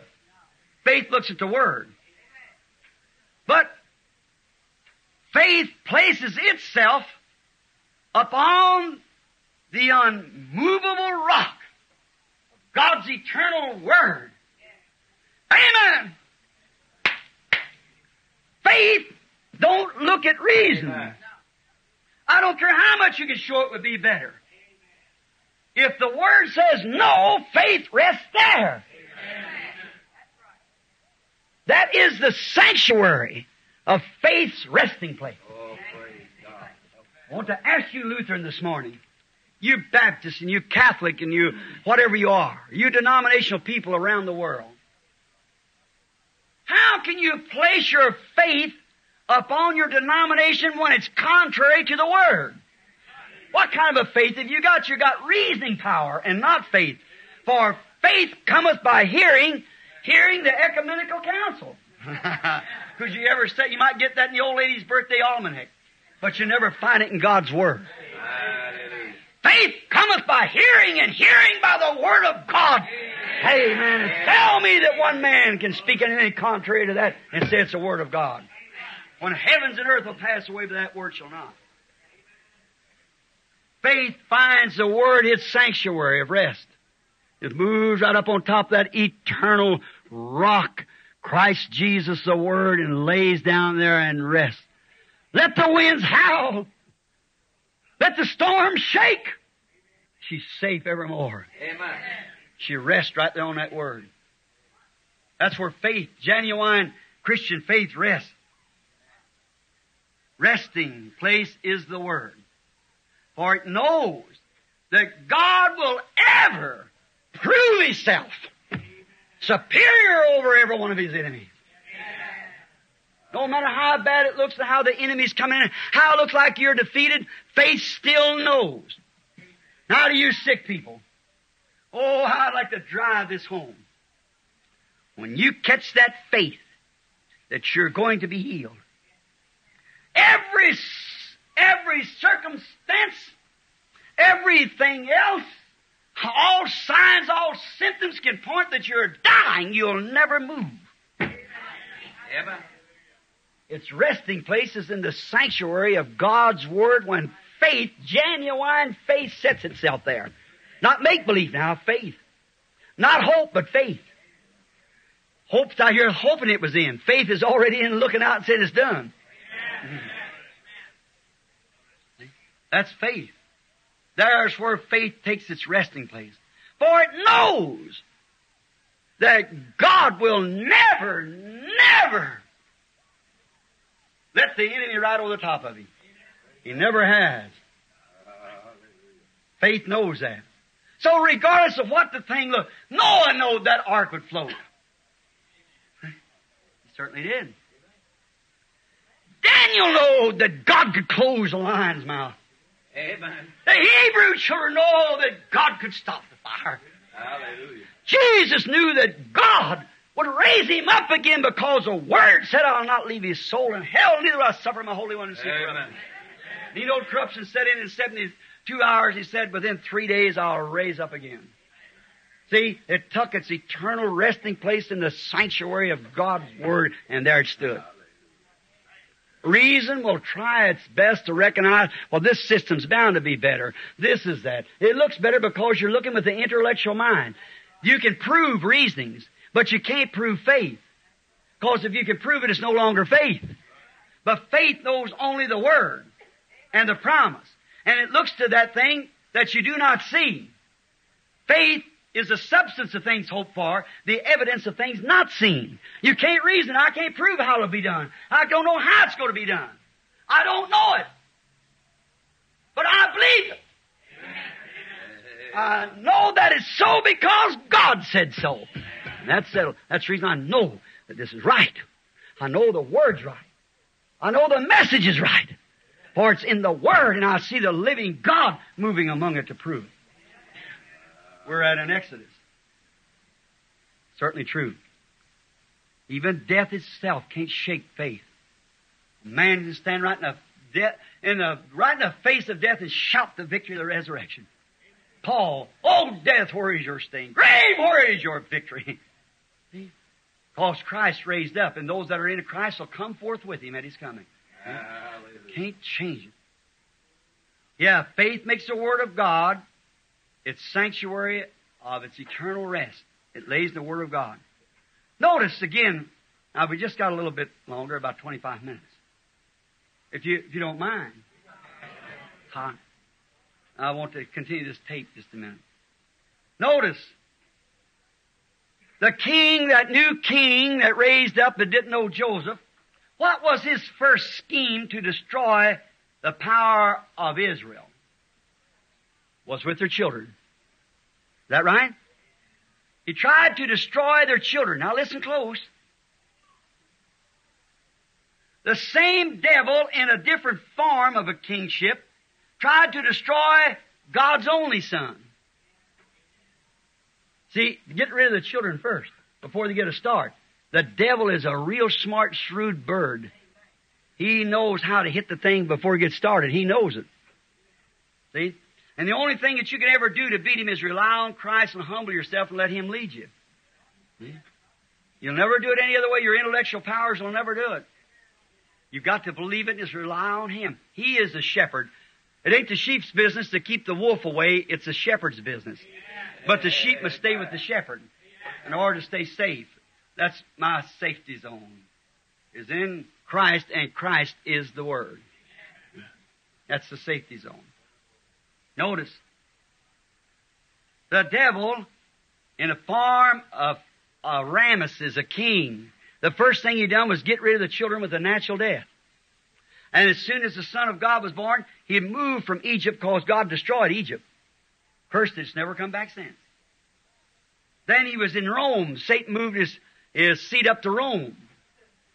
And the first thing Rome did to destroy it all, to get, be sure the devil in that Roman system tried to destroy what? The Son of God to begin with. Right, same devil. And today he's done the same thing.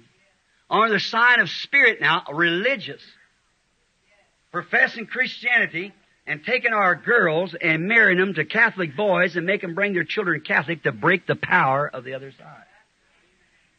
There's your demon. There's your devil seated on seven hills wearing triple crowns. Just as slick and cunning, smart, intellectual like the serpent. The seed of the serpent. Oh, amen. His children. Using the same intellectual techniques. Look. Then they kill the children in the other two times. They kill the children with what? Two times. Now remember, what's that two and then three? He killed the children the first two times with natural death. And this last time, he's getting the children and killing them with spiritual death. Amen. Marrying, intermarrying. Didn't Daniel say the same thing in this kingdom of the iron and clay? That they're mingling seeds, trying to break the power of the other people? And that's what they're doing? So they got the thing now, they got a president in, now the next thing you have to do is put a, put the cardinal in. put the whole cabinet in, and then what are you going to do? Next thing to do, they take their money and, and pay off the debt of the United States and borrow it from the church, and then you're sold out. Lord. Now we're, we're living today paying our foreign debts over there with tax money that won't be paid in until 40 years has passed. We have no more money, but the church has it. Don't the Bible say she was decked with gold and, oh my. But you, that's the way it does. See, marry your daughters, your daughters marry your sons, raise your children Catholic. Exactly. It kills them with spiritual death. Didn't the Bible say that he would throw her in a bed of worldliness and kill her children with spiritual death? Amen. Revelation 17. See? It's always the Word. I don't care where you go, it's still the Word. It has to fit right in the picture. If it don't, it's not the Word. It's not the Word. If you can't make it go all the way through the Bible, then it's wrong. Look. During this time, God was training His servant for His work. Training him out of their sight, out of their plans, their schemes. Are you catching it? Out of their organizational system, God was training a man for his purpose. He's just letting it go on. Let him marry and have his wife and children, child, Gershom. He's living a pretty good life, blessing him out there. But all the time he was getting him ready, training him. God and his enemy did in the natural then, just like God and his enemy is doing in the spiritual now. They killed him with natural death, now with spiritual death. See? God was getting a natural man ready, his prophet, to go down into Egypt. And Satan was getting a Ramesses ready, his natural man, see? Getting a natural man ready, what? To kill off or unite all the Egyptians and Hebrews together and make them still serve them. That's why it's so hard for the mind to reason against an educational system that can prove its points. See? That's right. Mind will always go to the education. Intellectuals and reasoning mind don't even see it. Did you see uh, Cecil DeMille's um, uh, Ten Commandments? I guess many of you did.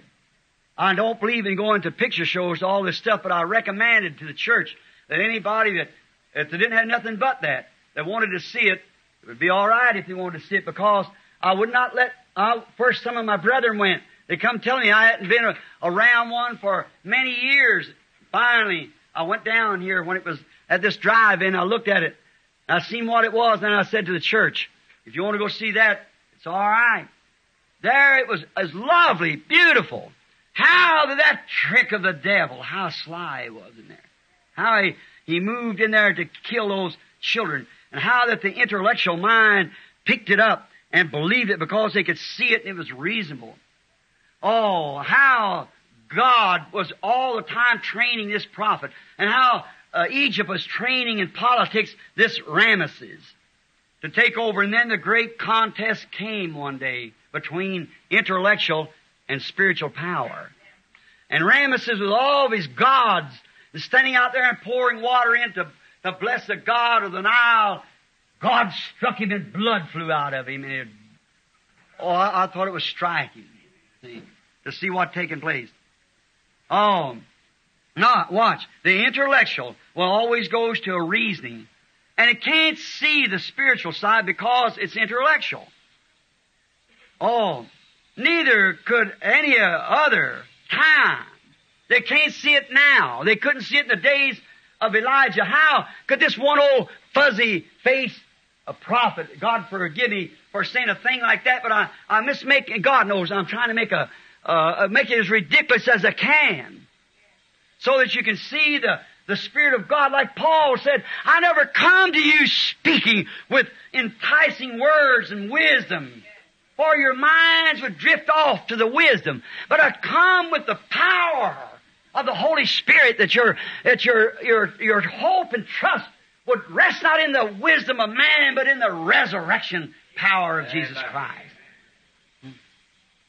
That's why I'm making this so ridiculous by calling the great godly prophet uh, with a fuzzy face because he might have been a, an awful looking thing to stand up beside of a well dressed priest and call himself a man of God to look at him. You can see the holiness of that priest in the intellectual mind. You could see the turban on his head and the turned around and the ephod laying on his bosom here. You could see the anointing oil, natural, upon his beard, running down to the hems of his skirt. You could see the sacrifice fires burning and all the rituals in order. Now that's what the natural mind would have went to. That's what they're trying to do today. The eye, the gate to the soul. But you see the spiritual eye back in that eye.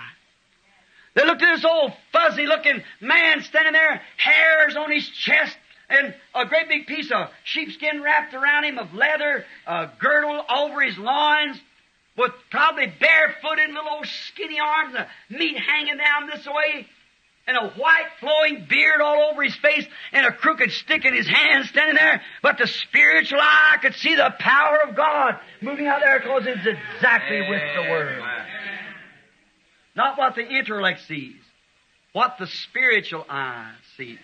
And uh, the natural eye today sees a glamorous church, a fellowship with the mayor of the city, or, or what more in these denominations, organizations.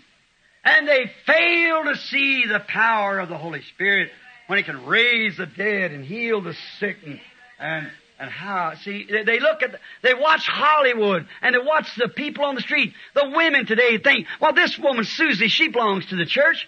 She's got her hair bobbed. She wears makeup. Everybody in town likes her. I wonder about heaven. Hmm? When it's contrary to the Word, God can't endorse it. It. He would be endorsing against himself. He would be denying his own Word. And be it known, God will never do that. Amen. Though heavens and earth pass away, a bobbed-haired woman is a curse in the sight of God. Or a woman that has put on a garment pertains to a man. See? The spiritual eye catches it. They live for hereafter. The natural mind lives to reason the carnal things of the day. Notice now. God doing this and yet the people didn't know it. The carnal mind was going with the reason. God is now calling a spiritual exodus. Where he called a natural exodus for his people. He's calling a spiritual exodus today. To his what? His elected. Only to his elected. Now, Egypt could not see Israel being right. Though the lamb's blood on the door and, and the lintel post and the things that was taking place and God down there moving in this prophet, taking a man's word, let him stand up there and take a, a staff that he's leaning on and reach towards the east and said, let there come fly and loaf over the Egyptians. Walked back there and everybody said nothing happened. Nothing happened. But just in a little while, an old green fly must start circling around. After a while, they were probably two pounds per square yard. That a man spoke creation into existence. Amen. There was an intellectual uh, Ramesses standing there. That was against a very religious man. And against the Spirit of the living God. And the natural mind could only see Ramesses. But the spiritual mind seen the promise. And seen it coming to pass. Well, if Joshua and Caleb could call those Amalekites and Hittites and Juvenile as though they wasn't there, they're twice or three or four times their size. And the natural mind of Kadesh Barnea, when the spies went over, said, "Oh, we can't do it. We're they're, they're too much." Well, we're like we're like grasshoppers them. But Caleb and Joshua, seeing God's promise, said we're more than able to do it. While they were looking, God said, "I'll give you the land." See, the carnal mind don't get it. The spiritual mind picks it up. And why, I want to ask you something. Why didn't the Egyptians see these things? Because they was not elected. God told Abraham before it happened, Amen. get it, you sleeping church. God told Abraham before it happened, your seed will sojourn in, in Egypt for 400 years, and I'll bring them out. That's the reason they seen it. Because they were elected to see it. Amen. Their, the election. Israel was elected to see the sign of God. And they went out of Egypt where the unbelievers perished. And today, God's calling His elected, the spiritual seed of Abraham by the faith that he had in the Word of God. Don't you see the spiritual seed today? That don't see the intellectual church. It sees the Word. Hallelujah. And it's being called from those big denominations into the presence of Jesus Christ. And it was that clear. Did you get it? All right. We'll go further. The elected only. Doctor DLPH, they never see it. They wasn't elected. And remember, this election is coming out. It's just not going to another nation. It's going to glory. Amen. Where their names are wrote on the Lamb's Book of Life, not under the natural little animal lamb that brought Israel out, that they could backslide from there and go back. But this can't. This is under the blood of the Lamb of God that was slain before the foundation of the world and their names were put on the Lamb's Book of Life before the foundation of the world. And they're in there elected and when that light flashes over them like that, then the denominational walls drop away from them and here they come. Come out from among them, said the Holy Spirit in these last days. Touch not their unclean things. I'll be God to you. You be sons and daughters to me. Watch. Israel is watching. They know that God dealt with His prophets. They, word come to them. And they come to see it. And they seen it. And now, the intellectual sign. We see it now. That they're believing on their organizations. They're still in their creeds. Yet they, just like Balaam was, they come up to the top of the hill where Israel was. There was Israel. Not a nation. It was just a people floating around. And were guilty. And Moab, his brother, the intellectual, the organized man, come up to the top of the hill with the bishop or the prophet they had and put up an altar and offered the same sacrifice. But he failed to see the pillar of fire and the smitten rock among Israel. So is it today. The intellectual mind was looking at the celebrities standing there. They failed to see the smitten rock. Even the bishop himself failed to see the power of the Holy Spirit, the shout of the king in the camp. They failed to see it. So that's the way it is again today. God is calling His elected people, and they are elected now. And now they are elected for what? For resurrection. And what kind of a sign is He showing them? Resurrection sign. What was He showing them? A deliverance sign. To deliver them from the bondage. A sign of power that could shut the heavens or could black the skies. And now He's showing the power of the resurrection of His Son living among them to resurrect them from this grave and graveyard that we're in to the land that He's promised to us. Resurrection sign. Calling out of spiritual Egypt and spiritual Babylon. Knowing, let me say this uh, quietly now, that you'll catch it.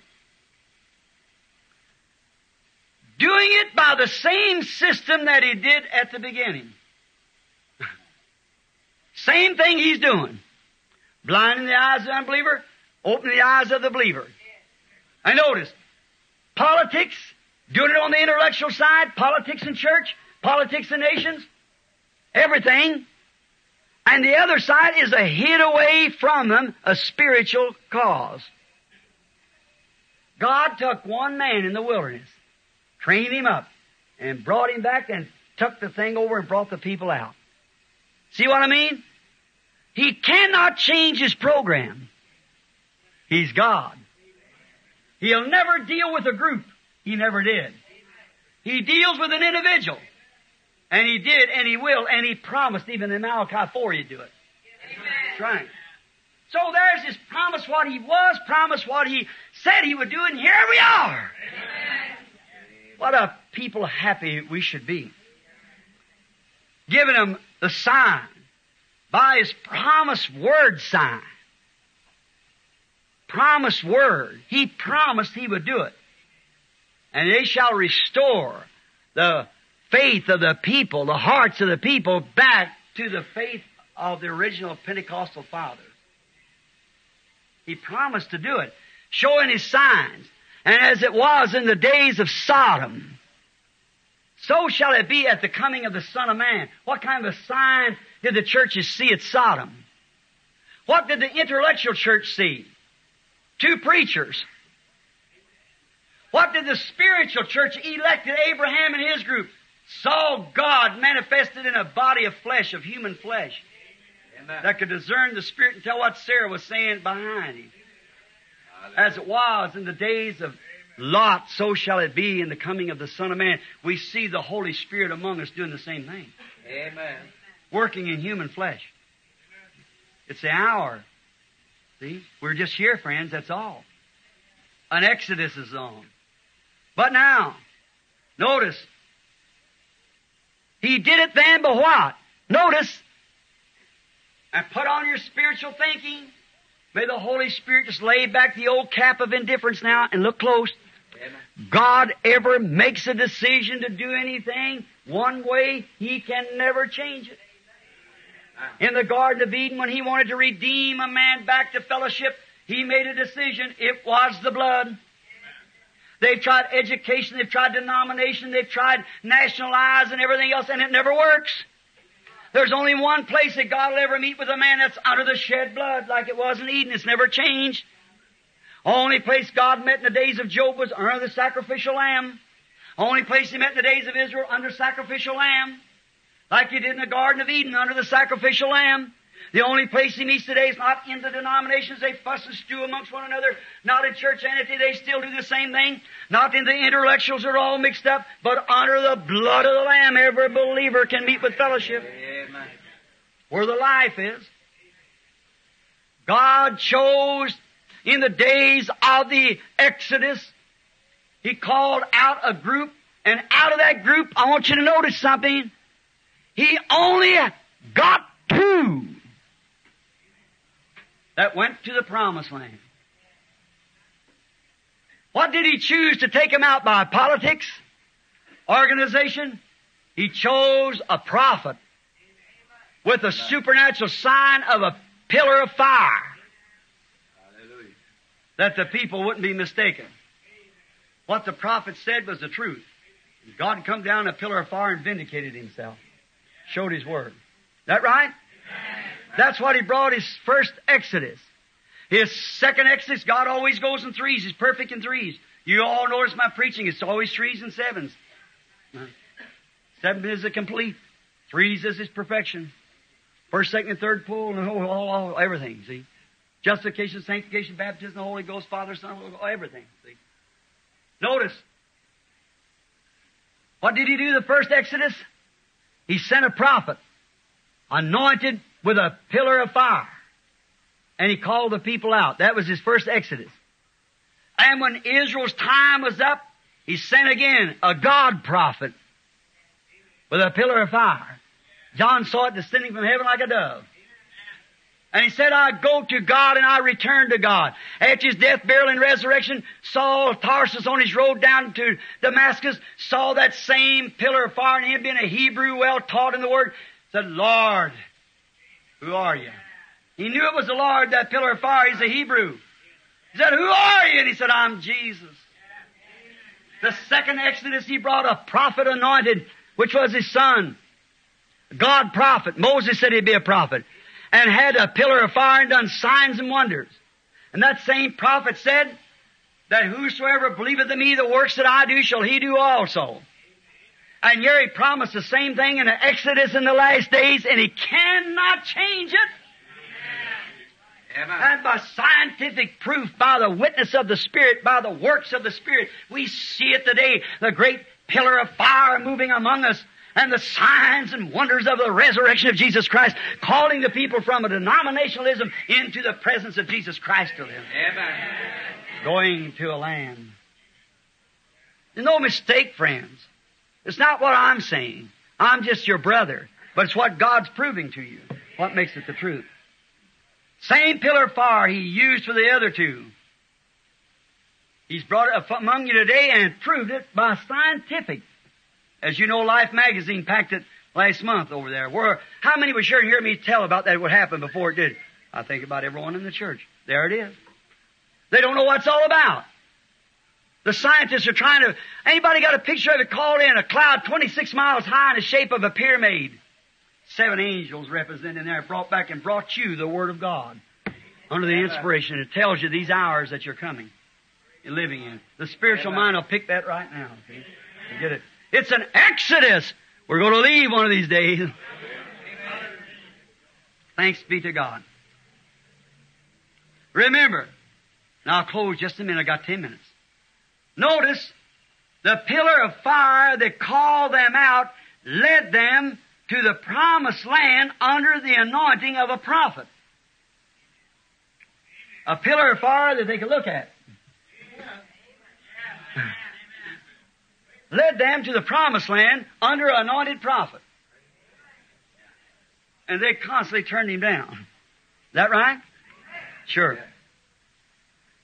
Now I know we gotta have a baptismal service. I got about six pages more here, I guess. But I'm going to stop now just in a minute. Watch it. We are in a calling out. Come out of Babylon, my people, said the angel's voice. Out of what? Confusion. Is the Methodist right or the Baptist or the Catholic? Come out of it. God is right. How do you know? Let every man's word be a lie and mine the truth. Come out of it. What do you know? The same pillar of fire. The same anointing spirit. Leading to the promised land. Notice, led them, brought them out, led them to the promised land, Israel, the nation, and the same God, the same pillar of fire, that only, they say that the, um, that, uh, that camera, when you read George J. Lacey, not me now, you le- read where George J. Lacey examined that picture, the head of the FBI for fingerprinting documents, there's his statement. Someone says a double exposed lens. Tens of thousands of people looked at it with their own eyes. We stood here and looked at it. You've looked at it. It isn't. They said it was an optical illusion. What did Mr. Lacey say? The mechanical eye of this p- camera won't take psychology. what no optical illusion? that's there. The same pillar of fire. Then they say, oh well, that was an illusion. Now, cameras all for in hundreds of miles of Tucson.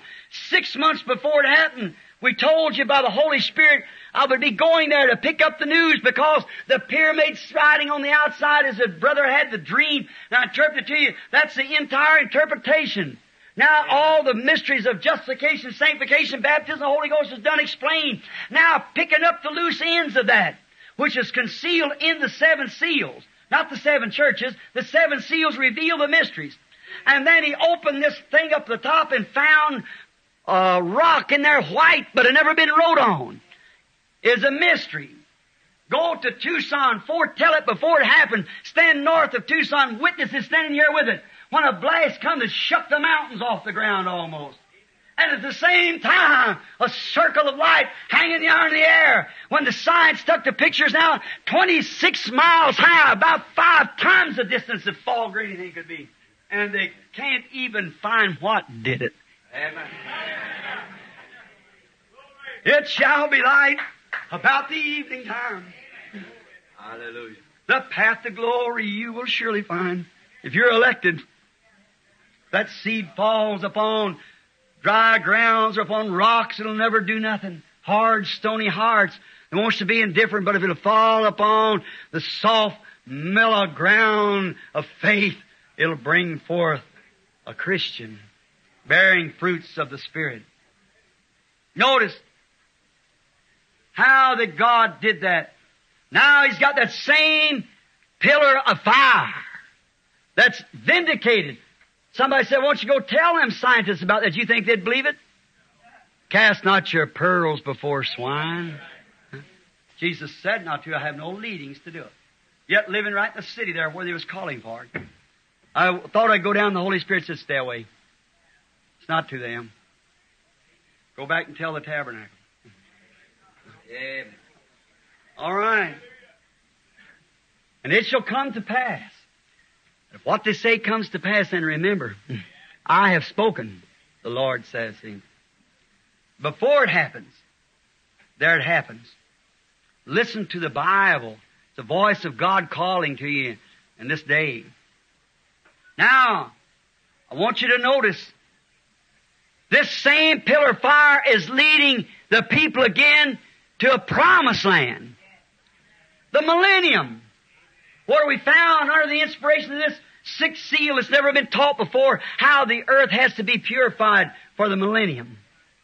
The pillar of fire is leading them to a millennium.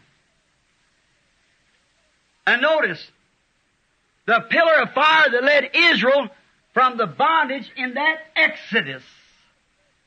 The pillar of fire under the leadership of God, God was the fire, and the pillar of fire only anointed the prophet. The pillar of fire was to stand as a heavenly witness that Moses was called out. You remember Dathan and Am said, well, we ought to start an organization. Moses takes too much upon yourself.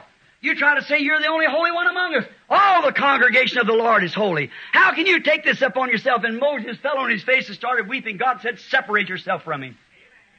I'll just open up the earth and swallow him away. Type. How can Moses told him that he was telling him what God had said?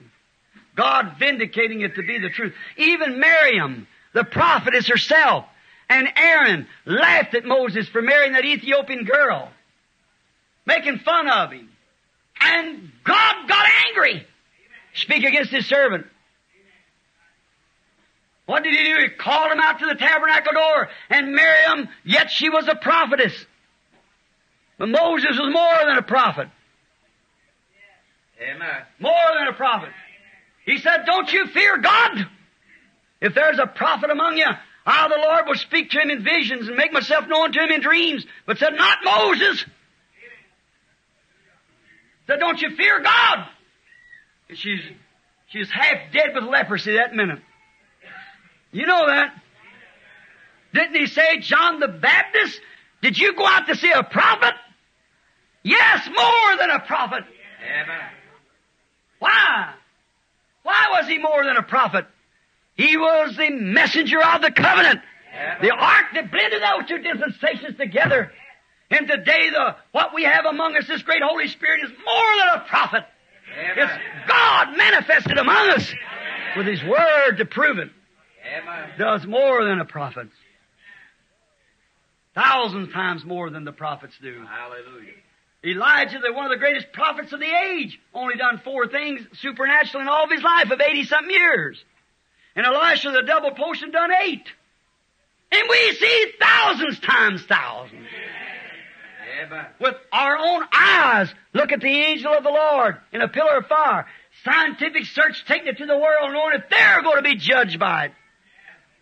What did that land do? That angel of the Lord, which was Christ. You believe it? St. John 6, Hallelujah. they was all drinking this water and having a big time and rejoicing. He said, I'm the bread of life that come from God out of heaven. I'm that rock that was in the wilderness. They said, now we know you're crazy. You're, you're crazy. You, you got a devil on you. You're a crazy man with a devil. You know, people get a spirit on. Sometimes they get very active religious. He said, you are, you're a devil. You got a devil on you. You're a Samaritan and you got a devil on you. Said, and here you're not even more than 50 years old. And say "You've seen Abraham. I can see him step back a couple steps. Said, I am that I am. Before Abraham was, I am. That was a burning fire, a pillar of fire in the bush. When he died and rose on the third day and Saul met him on the road down, he was back to that pillar of fire. Said, I come from God and I go to God. When Peter was in prison, that pillar of fire come in, opened the doors and took him on on the outside. That's right. Where did that pillar of fire lead him? Now remember, Moses was not the pillar of fire. He was the anointed leader. Under that pillar of fire, and the pillar of fire only vindicated his message Yeah. with signs and wonders. And that pillar of fire led them to the land that God promised them, where He Himself would be made flesh among them someday. Is that right? What did they do? Murmured and squirmed and everything else to show it's not the blood of an ordinary lamb. But this time, glory to God, the pillar that we see among us, the pillar of fire, will lead us to the millennium where he will return to his people and that great millennium reign after this exodus where we'll live eternally with him. He always has the word of the Father, always proves that it's right. We are in an exodus. And leaving and turning the tapes off in a moment.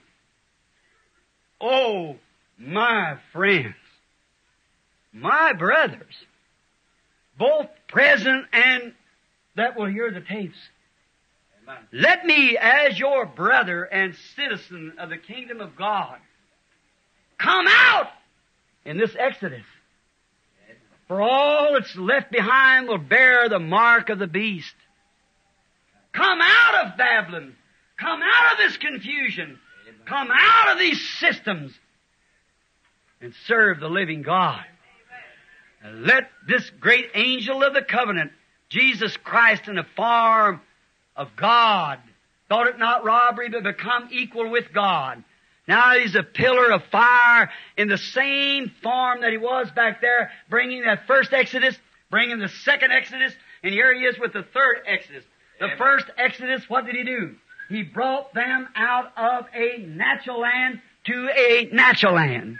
The second Exodus, he brought them out from a spiritual condition into a spiritual baptism of the Holy Ghost. Amen. Now he's bringing them from the spiritual baptism of the Holy Ghost right back into the eternal land of the millennium and the great hereafter. Amen. Same pillar of fire by the same anointed system, the same God doing the same things, and the same word declared the first one, declared the second one, the same word declared the second one, has declared the third one, and here we see it among us. Come out! Hallelujah. Oh, come out of this chaos! Come to the living God. Come to the Word, and the Word was made flesh and dwelt among us.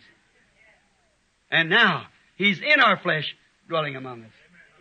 Come out and serve the living God while we bow our heads. Ooh.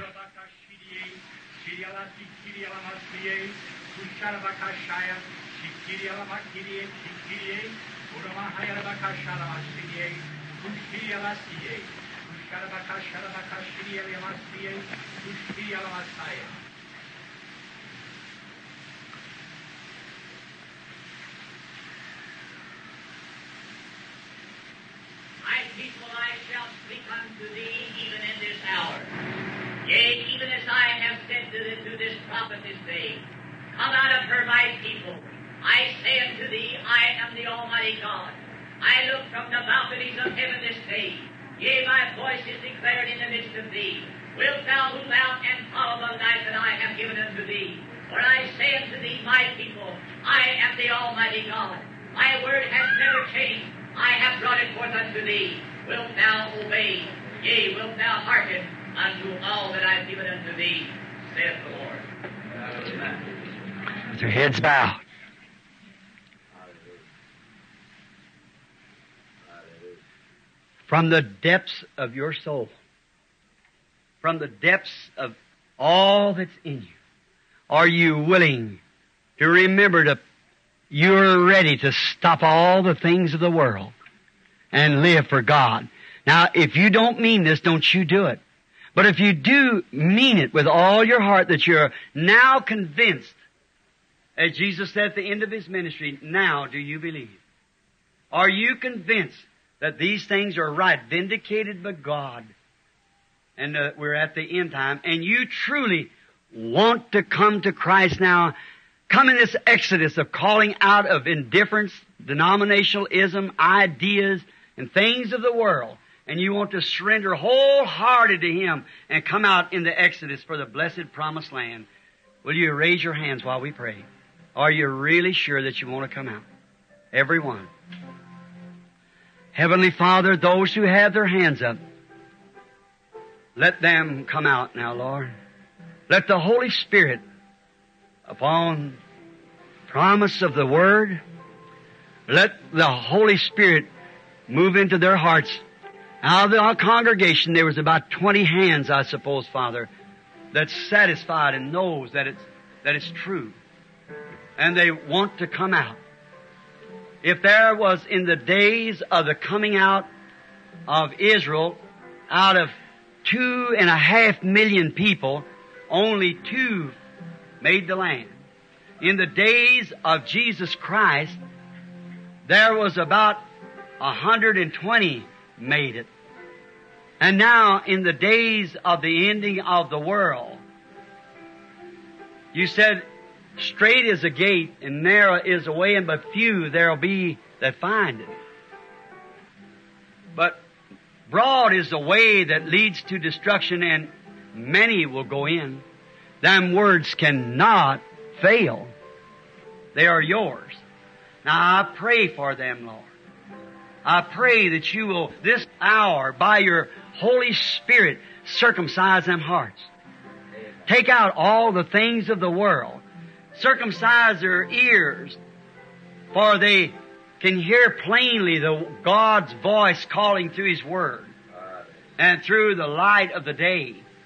And grant, Lord, that their eyes will be open, that they might see the glory of God in this last closing hour. You said, all that the Father has given me will come.